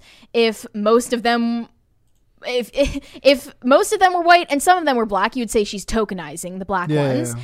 And if they were a mix of all different kinds, you would complain that she's she's not willing to commit to giving an all black cast in her, in the background of her shows. i feel like it's that like one's- there will never be any satisfaction from these people because they are obsessed with being able to make the demands. They want to make the terms. Yep. They're tyrants. The goal is anger. Like the, the goal is being unhappy about things. The goal is never to get anything fixed. The goal is to be outraged in public and be like, huh, Aren't I great? People who are unhappy with themselves who can never do what the people on screen are doing. Also. Yeah, well, that's yeah, that's the uh, like who, who's it that gives that speech? He says like uh, like it's it's about like uh, hats off to the people in the arena. Like it's about like it's more important to applaud the people that actually make an effort and try and actually try to actually accomplish something, right? Uh, I applaud anyone who makes the effort to create art, right? So uh, I feel bad for a I lot don't. of the. I do. I, I look. Creating art is an extremely tra- uh, transformative experience for a lot of people, and it's an extremely hard thing to put out there for people to judge. I understand that. We put our opinions out there. This isn't necessarily what you'd call art, but we put our opinions out there every day to be judged by people that don't know who we are as human beings, don't know what we're like, and that requires you to be very, very open in a way. So it is the same thing when if your art is extremely personal to you and you create something, it takes a lot of courage to put it out there for everyone to to judge. Now it's a little bit different at the at the studio level when it's so corporatized. Calling it art is hardly there's there's beauty behind a lot of the process, but that doesn't necessarily make it high art. But for me, like first of all, all races should be able to play villains uh, and heroes equally. But certain people are just going to be good Right. at one or the other. Not everyone will have that ability to do both. And John Leguizamo is not even exceptional at playing villains anyway. I, I don't even think he's an exceptional actor No. in general. I, he- I mean, I liked him in Violent Night, but I thought he was just fine. but Like, he's totally overcompensating for his shortcomings yeah. Also, by do, making this about representation. do they do they also set themselves back by like talking about this? Like, it's harder. Yeah, it's harder for us to judge. Uh, uh, indiscriminately when you have these opinions in the back Yeah. of your mind. I've actually gotten much better at that since we started doing this show, like at not letting their opinions on Twitter or in interviews uh, color my opinion of them on on screen. But his outspokenness definitely detracts from our view of his nobility as a performer, I guess. Yeah. Like it's something that you've pointed out before in relation to Margot Robbie is that she has this air of showmanship, statesmanship maybe that she just doesn't blabber about all of this crap that doesn't matter that people don't want to hear about. They want to hear about the movie. They like her for her personality and who she is. And she would have so many opportunities. In fact, she is is uh, led to to make comments on these social issues. And she doesn't because she's smart. She's strategic. I actually saw. It's funny. I actually saw something from her, like an infographic. Like I follow a couple of these accounts that like they're quotes from actors, and she makes this one basically talking about. How she's like, "Yeah, sure, I like the art of it, but eventually you have to accept that it's a business." Yeah. she is. So, I have a feeling she is secretly quite based. She's Like, super pragmatic yeah. at least. Like she's very much the the. She's a uh a very. She's a hot Russian chick, She's a very very. is she uh, Russian? Isn't she? Uh, she's Australian. Yeah. I'm wrong. She's a very, Lol. very uh, calculated businesswoman that's good at her job. I respect that. yeah. And if she were out here doing interviews talking about how uh, Barbie is going to change the conversation about how how women use their sex appeal to their empowerment and I mean there are so many angles she, sh- could take, but it would grow cheapen up. who she is as a performer and what she's capable of. It would cheapen her name in the box office. But some of the best endeavors in anything, in technology, in art, in anything, is when people are self aware, they realize who they are, and they realize the people that they need to complement them. It's, for example, it could be like a person who is short tempered but has the artistic creativity. It like matches with a person that's very organized and key like key tempered and you know doesn't get like flustered easily. Like those two people can usually cooperate together. But if you get the it, what seems to be is like everyone is on their super narcissistic trip, where it's like oh, I should be everything all at Yeah. once. It, that doesn't work. I've got a, I've got a couple of funny examples. Someone's the main character. I've, I've got a couple of funny examples. So, uh, in the show Castle, there's uh, two side characters uh, that are played by Seamus Dever and Jon Huertas. Uh, Huertas. And Jon Huertas and Seamus Dever have both played, at least to me, not memorable, but uh, funny roles where they play like really bad guys in other shows. Jon Huertas, right after Castle went off the air, where he plays like a kind of quirky detective, played like uh, a Latino gangster, like a the head of a, a cartel with full of face tattoos, and like disappeared into the role, but it took about 10 scenes, like five scenes. He did that in the show Elementary. And it took a while to not see the detective that he played before. But because he isn't annoying and talking about this stuff as if it's like the biggest deal in the world, it's easier for me to lose myself in a new character because I'm not being distracted. Yeah. Um, also, here, this is the, the stuff he said about Pratt bothers me because it, it very is clearly full of entitlement. It So says, it's jealousy. yeah, just as Super Mario Brothers directors fought to cast Leguizamo as Luigi, that same sort of energy is needed in the current climate of movie making. It's already there. To say it's not is highly disingenuous. That's exactly why Leguizamo also spoke out about Chris Pratt's casting in the Super Mario Brothers movie, a move that he called backwards when it came to its very execution. I've said this before, I'll say it again. When they swap the race of a character, there is to them there is no going back. It only goes in one direction. Until you end up at a, a handicapped trans person I, I don't mean to be rude but that's what the, the, it only goes one direction. You don't get to cast to have it start as uh, a straight white dude and have it end somewhere else and then go back. To them it never goes back. It has to stay that way. So the idea is like when, when they when they changed uh, to jodie whittaker right the they they went back to uh, David Tennant as the Doctor, but only temporarily. It will never go back likely to uh, a straight white Doctor again. Yeah, and going back to David Tennant was totally damage control Yeah. for the fact that like no one likes this show anymore. So you ruined it. So, so like they're already talking about like if, if they change the the race of James Bond. I've made this joke before. I was like, I think it's the big ask. Everyone's like, maybe we should cast a, a trans woman to to play James Bond. I'm like, that's so that when they cast somebody that's just another race, they'll be like, oh, that's fine. And like I said, everyone knows that I'm here. Nobody cares. Like I'm actually the person here who doesn't care about that stuff as much as anyone else. But it doesn't mean I don't know what they're doing. Like we know It's to of you. desensitize you to Yeah. their encroachment upon the characters that you love and, and know. that that that you remember the way they were. and the ultimate goal of representation is to eliminate the straight cis i hate that word white male from being on screen it's it's to erase the existence of that very person with those traits But they- they- it's they always not get to one elevate girl- any other group They always get like one girl in a Halloween costume. It's like everything, literally everything is for this. yeah. Yeah. One girl in a Halloween costume, the p- purpose of my existence. It's like, okay, well. So it's just it never. It's like this is. Uh, I feel bad for the people. Like we kind of have to do it because it's work. But imagine having to live life with like this battlefield as like your hill to die on every day. I hope that It's really lame. I hope that John Leguizamo and his ilk, for their own sake, learn how pathetic they look when they try to power trip about representation because they would be much better off in their careers and just like in their mm. in their mindsets if they were appreciated for what they're capable of on on screen and Argu- not in interviews. Arguably, I don't want to care about the actor at all. I want to care about the the characters he's portrayed.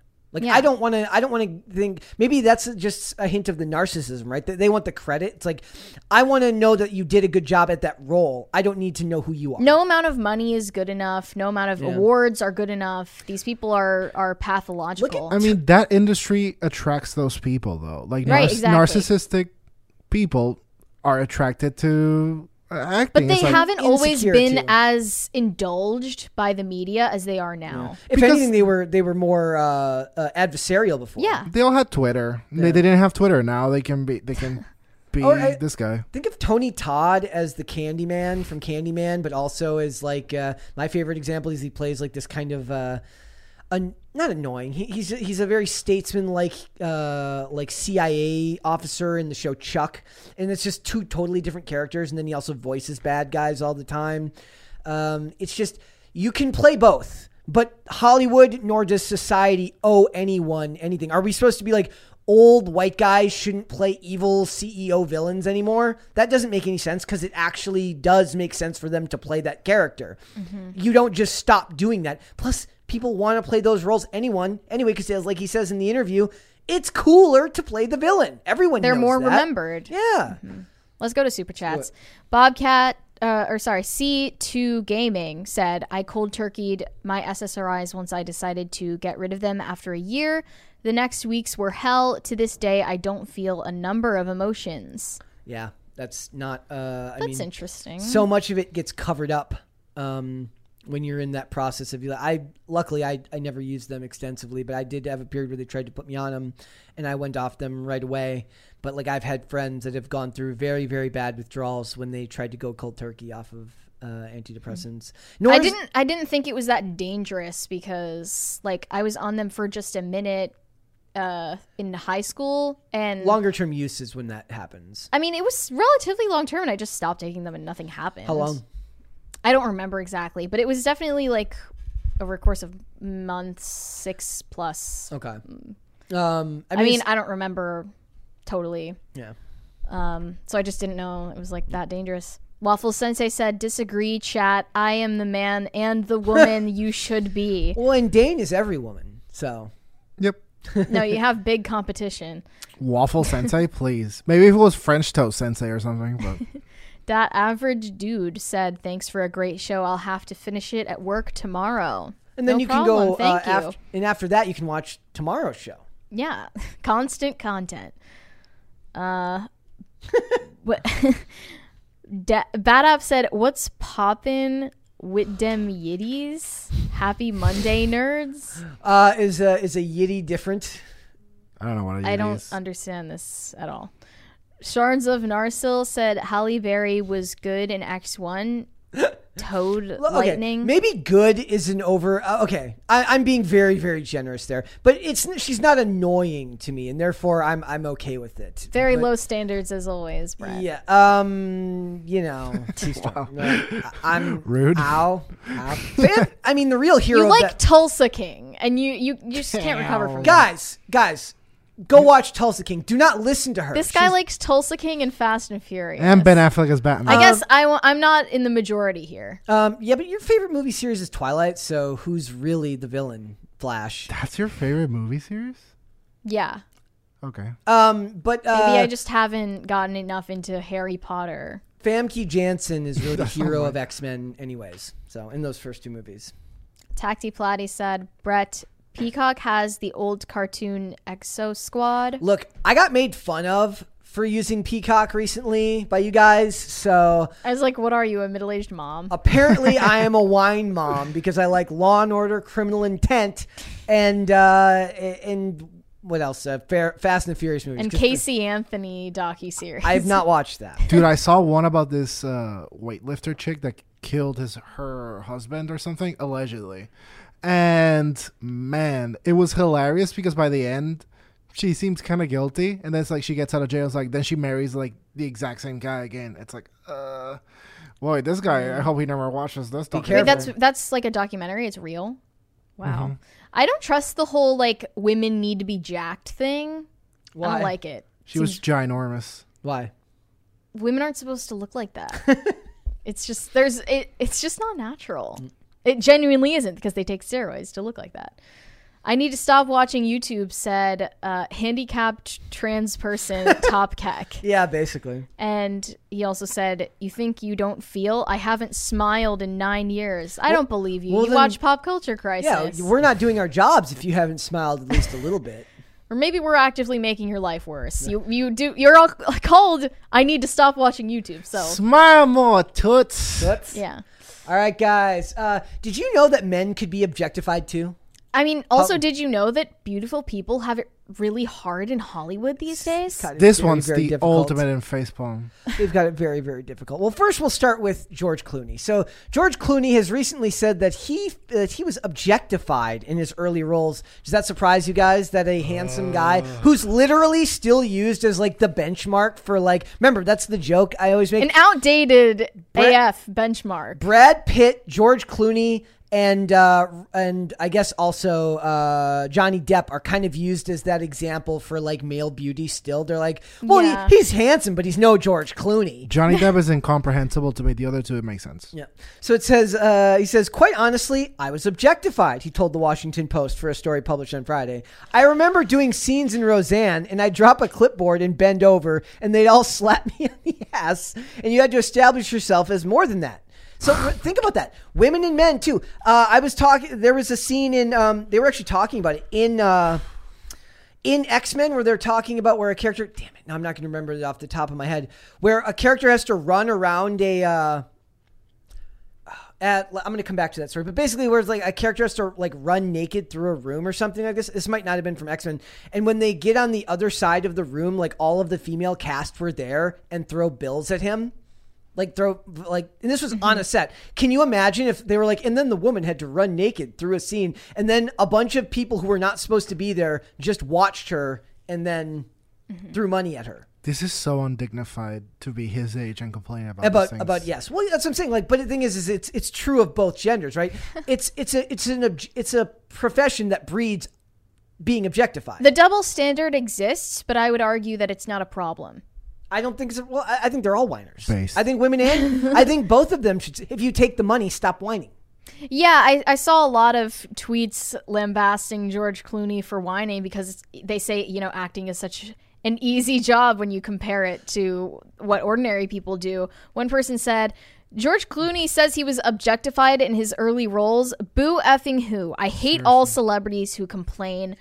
Go F yourself and take a bath in your money, bastard. As long as long as as long as he writes that same comment for women complaining about it, I'm cool. I'm it. sure they do. And another person said George Clooney claims he was objectified. Yeah, I feel bad for him too. Not. We live in a world of victimization.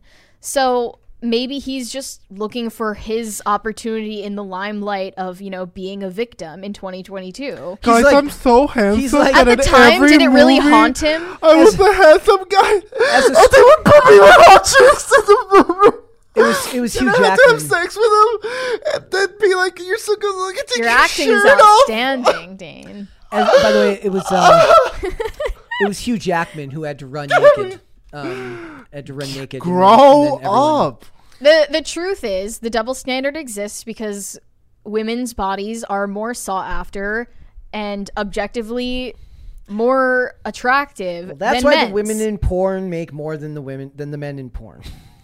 I mean, that's uh, it's like a very gap. ugly but true thing that it just you need to accept. I'm gonna become like I'm gonna become the male like the I'm I'm gonna start promoting like we need the gender wage gap to be filled and like we need porn to to You know what we close could the gender do? wage gap. You heard her we here can close the gender wage gap in porn by not giving them any money and throwing them in Ah. jail. Ah, okay. Wow.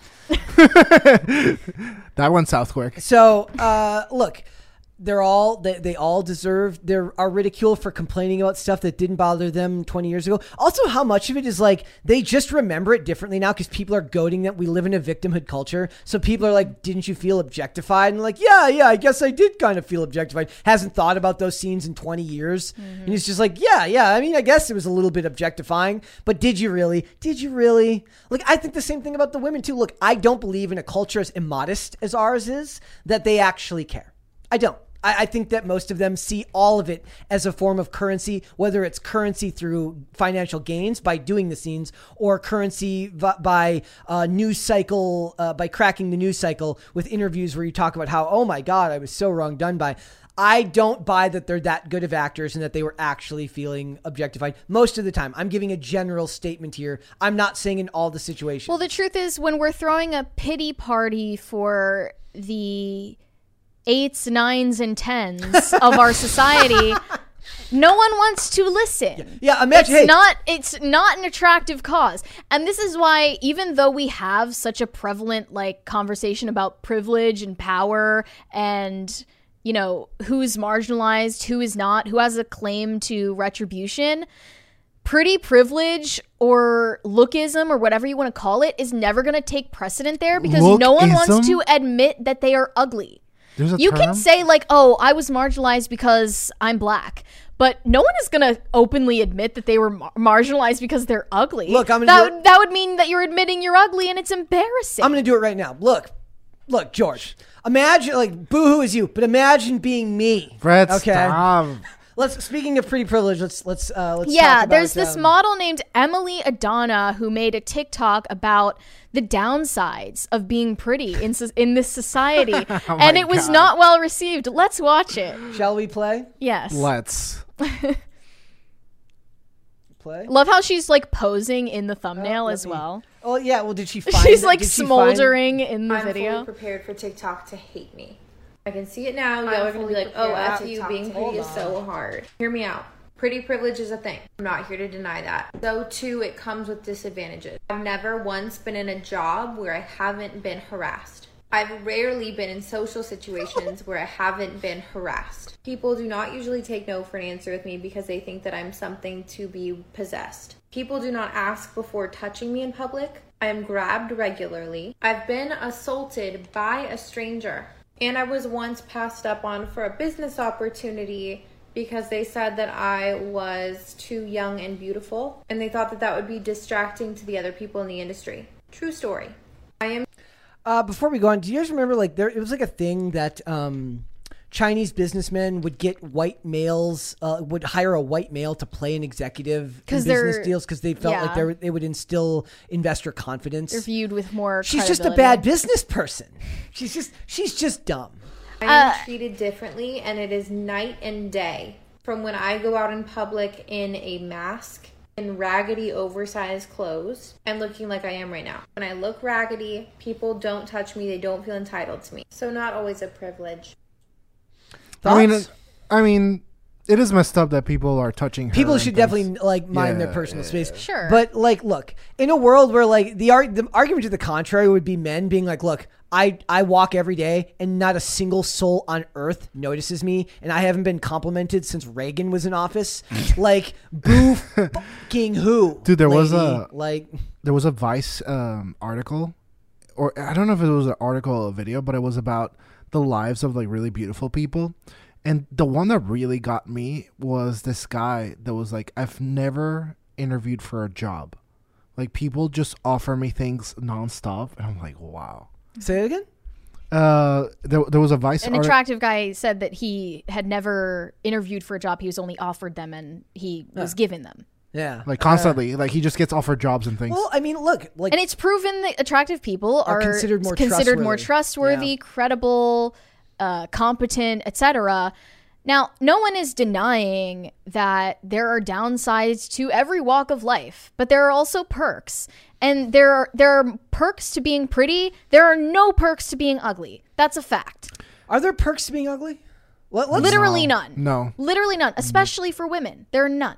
You uh, have lower expectations therefore maybe you're more easily you're more easily sati- satiated in society I think the best. That's considered a perk. i'm i'm trying to look on the positive There's side no perk to being ugly. the best privilege you can have in life is being good looking. I think It's truly the more than most- money. Simply because this is the most More than intellect, obvious beauty. imbalance of power Yeah. in our society. It's the exact reason why it won't be, you know, made the focus of an affirmative action campaign or plus, how do you judge of- that? like of like representation, like.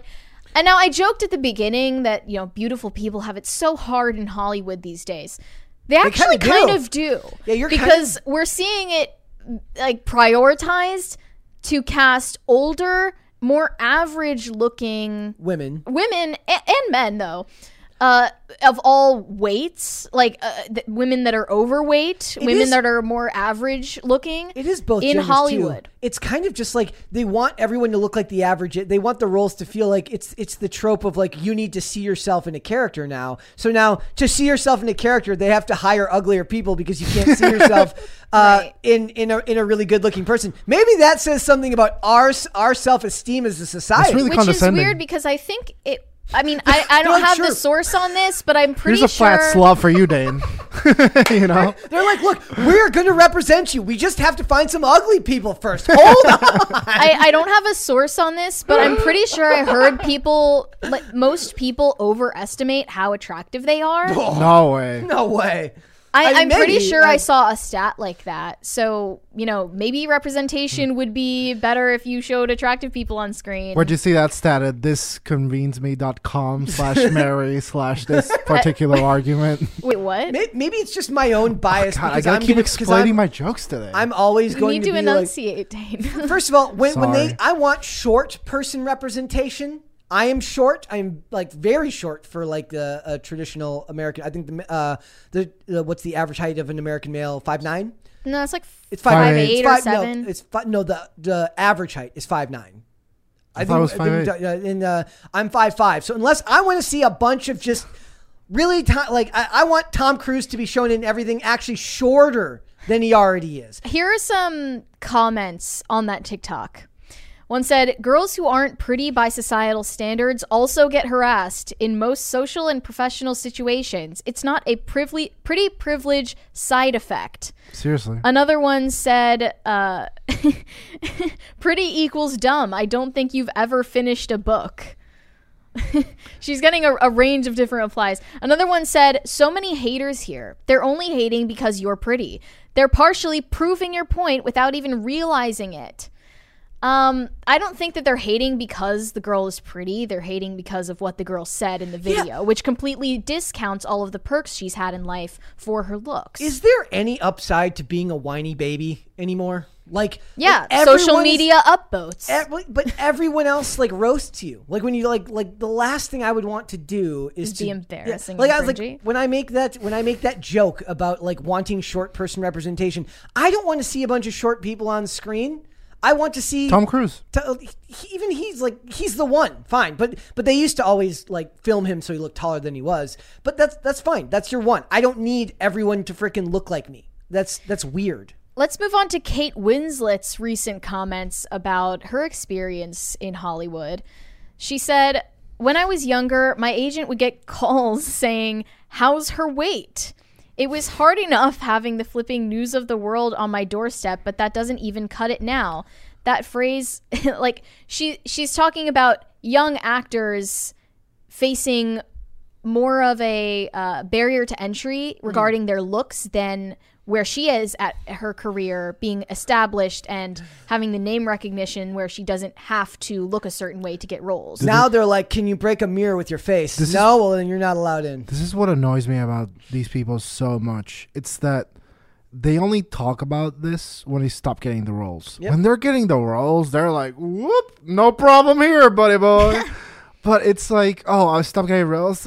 People used to tell me, "Oh my God, watch your weight, woman." And I it's- wonder if agents still talk like that in the age where like Oh, I guarantee people are so still- litigious, you know? Like Yeah. for discrimination lawsuits, you know, fat phobia is considered a real form of oppression now. yeah and discrimination. I don't know. Like, I don't know if Hollywood operates on the same standards that they did back then.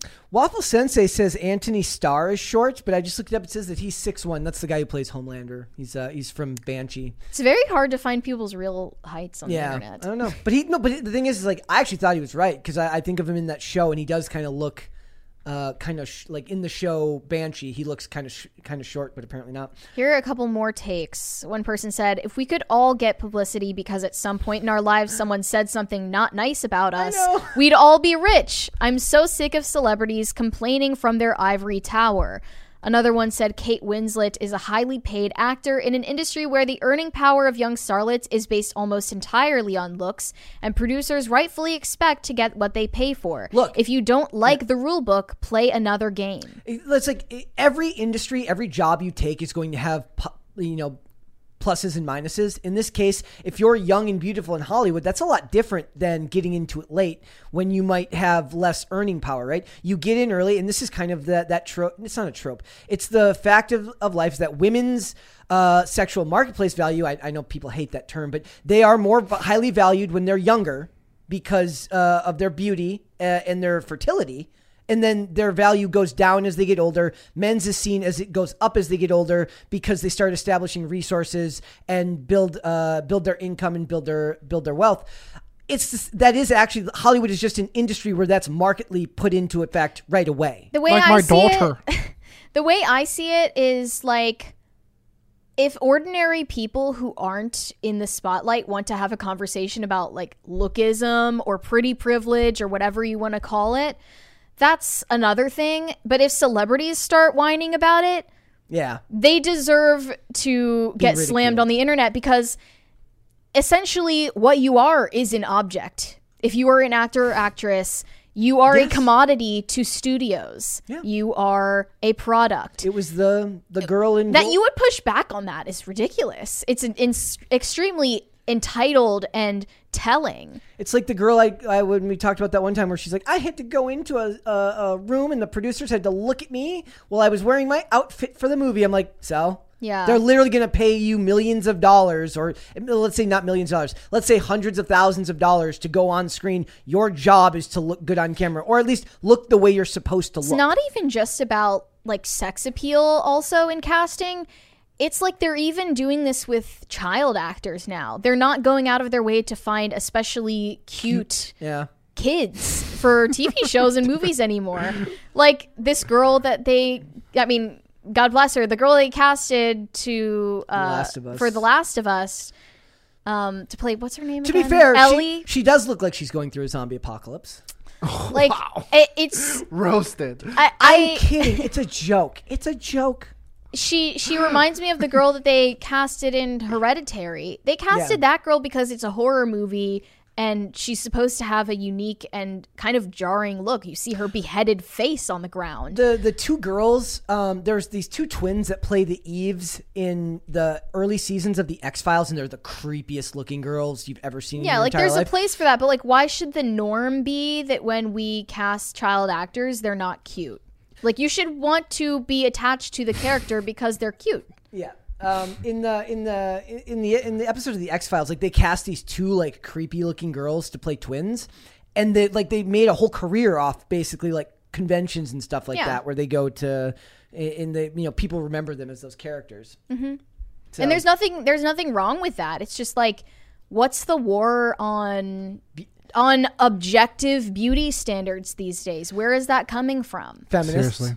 feminists telling you That's that such an easy answer. It's like, okay, why why would you hate beauty? It's Because satanic. I keep saying. they it. hate it because it takes work to attract. Like this is why I like I have we, we push back. You push back on me this one time when we talked about um, the Kardashians don't want reels to be part of Instagram because of photos. I said because they're because reels are harder work. But here's the thing: I have no problem with every girl who makes a ton of money on social media because you know what? If their looks are their meal ticket, a lot of that most of them put a lot of work into looking that way. They go to the gym every day. They have to eat well. Average person doesn't want to go to the gym every day, doesn't want to change their eating habits, doesn't want to actually do what they need to do to look that way. And then instead of uh, accepting that that person has earned what they just got, you know, the money they're making, the industry they're involved in, they want to change everything else to fit their fat, slobbish behavior because that's easier than changing yourself. Yeah, dude, in the era of Crumbl cookie, it's really hard to be like, hot and thin. How many calories per cookie? Tell us. Dude, it's wild. It's like 600. Six hundred It's like calories a full per cookie. meal. Yeah, that's more than a full meal for some of us. I got to find these actresses. Not the, for me. the I could live off of two Crumbl cookies per day. That's insane. You won't be able to forever though. Not yeah, but forever. you'll die of diabetes. Bro. Yeah. Well, that's that's twelve hundred calories. It's 1200 is very little. still though. a deficit. What was their names? And you reared You should eat more than two cookies. I should eat three cookies. Correct. Three cookies as a treat for Mary. Is that uh, like ugh. what is it like? It's a lot of work. It's a lot of work to take care of yourself. But we are in a society now that tells you you're beautiful just the way you are. It takes so but you're little. not. You're hideous. like relatively, it takes so little effort to just like be presentable, Oh, and people won't even do that. People won't even dress themselves to go to the grocery store these days. It is like like the people who. Uh, there was like when I worked at this gas station, there was like a couple that would come in. It, it was always interesting to me because the guy was like jacked, in really good shape, like always dressed, if not like dress up, but like wearing nice clothes. Wearing clothes. And the girl was just fat, hideous, in wearing uh, sweatpants every single time. I'm like, in what world is the is the is the effort that he puts into his life every day? At the very, I'm talking at the bare minimum. Maybe he's a s- maybe he's an absolute loser who has never worked a day in his life, but he seems to at least take care of himself. How do these two people end up together? I know Inflation you is guys crazy. have. Have you guys both not said that you notice more couples where the man is more attractive Yeah, than the woman? all the time. Because for me, I notice disturbing. I notice the exact opposite. I notice like all Good of these you. pretty girls who are with ugly dudes, and I think like that's low key based because that's what makes women happy when they feel like they look better than their male partners. Her, her name's Maria, and I love her. So please don't be rude. I never see. I never see it. It's always uh, dudes that are in. But is that just like what you focus Oh, may- on? maybe that's just like it's like that's what catches my eye. Or the other ones, it's like maybe if I looked at the other people that they're just they're kind of on the same. Maybe most people are just on the same scale and they're so close that I don't notice it. Hmm. Like you're in that same ballpark, so you only notice the extremes. yeah. But in Hollywood, it's an absurd thing to to complain about when you're in when you're in a visually designed industry and it's part of who you are. They all talk about it. Like like actors these days do not look like actors in the 80s. The, Dan Aykroyd was an actor in the 80s. That's what 80s movie stars look like. That was a, a joke on like one of the cinemas. Like, this is what what movie stars look like in the 80s. Bill Murray, Dan Aykroyd, uh, dad bod, like severe dad bod. Now, they- Severe. now they do not look like that. Now the guys all have to be in good shape because it's a visual medium. They're not even. They're all soy. Nah, I think most That's of what you guys said about Namor. Namor. You said he he was fat. I, shape. I looked. I looked back Who's at it. Namor? I'm like, he was not. He was. Yeah, okay. that's what I was saying. I was like, okay, he, he wasn't like jacked or anything. Like he wasn't ripped, but I I, was didn't think he looked exaggerating, fat yeah. like a fat slob like you guys were How do you saying. spell no more? N A M O R. Uh, He was yeah, he was in Wakanda forever. Basic- you guys were like saying that he looked like a slob. I didn't even watch it. I look I look back and I'm like, look, I think it might have been some of the camera angles where like it, it was always like him like hunched over so it makes his stomach stick out and then like the the way the the suit fit him, it just it didn't work for me. But like he definitely wasn't fat. You I, wouldn't date him? I wouldn't date him. You've got a stink bug crawling up your shoulder. Other side. There you go. You got it. Didn't even have to look. Let's go to super All chats. right, let's do it. I need to stop watching YouTube said I haven't smiled in 33 years. I haven't made a single facial expression in 40 years. Impressive. It's just getting more and more excessive. Don't do it. I, I'm sorry. I, I'm sorry to hear that. Waffle Sensei said, Life is like a box of chocolates. It ends sooner for husky girls like Dave. That's so mean. that killed him. That was the end of Dave Font. Suhata Mastani said, I was on an SSRI for about a year, had to quit cold turkey because of moving overseas, and was emotionally stunted for years, still gradually returning. See, and they don't talk about that. Like here, they they prescribe this stuff with reckless abandon and don't tell you, "Hey, we're committing you to like at least a decade of emotional uh, of emotional instability and problems if you don't take this regularly." The the pharmaceutical I don't use the term evil very uh, like very like uh, Uh, lightly, but the pharmaceutical industry is evil. It's evil. So, it is what it is, guys. Hopefully, not a controversial take. Let us hope not. All right. All right, Dane, my friend. Thank you so much. Hey, man, thank you. Let's So get you've a been roasted into complete humiliation. Where can we find you on social media? Don't screw up the outro. Did I get roasted into complete humiliation? I mean, he did say that you're a husky girl, I mean, I am. and proud of it. Yeah. Um, you can. Oh, I was gonna make a super inappropriate joke, and if you want to hear that joke, you can follow me on Twitter at Dane Font, uh, D A N E F O N T. And a boy, my friend. Mary, let them know where they can find you. And there was one more super chat. yes, Suata Mastani said docs don't warn anything. Yep. Yeah. Awful. Well, you can find pictures of me on Instagram at Mary Archived, and you can also read my inane thoughts on Twitter, also at Mary Archived. Excellent. Guys, uh, again, thank you for joining us. Thank you. It's been an amazing first year here of the show. We are having so much fun doing the show for you guys each and every day. If you could like the video, leave comments on the video, subscribe to the channel, share the video with your friends. Uh, it does wonders for us in the algorithm if you do that. And to be honest, the show has been doing like we've been seeing it jump back up and things are going really, really well. I'm very proud of it. I know Mary's very proud of it. We're having a lot of fun. Uh, if you want to follow me, you can follow me on Instagram at Brett Dasovic uh, for the show. If you want to watch Monday through Friday, Friday, 3 p.m. Eastern Standard Time. That is noon Pacific. Uh, if you'd like to listen rather than watch the show, Amazon Music, Apple Podcast, Pandora, and Spotify. If you'd like to follow us on social media, we are on Twitter. It's at Pop Culture underscore show. Facebook and TikTok at Pop Culture Crisis. And on Instagram at Pop Culture Crisis Pod. We will be back with another episode tomorrow. We'll see you then, guys. Later. Bye.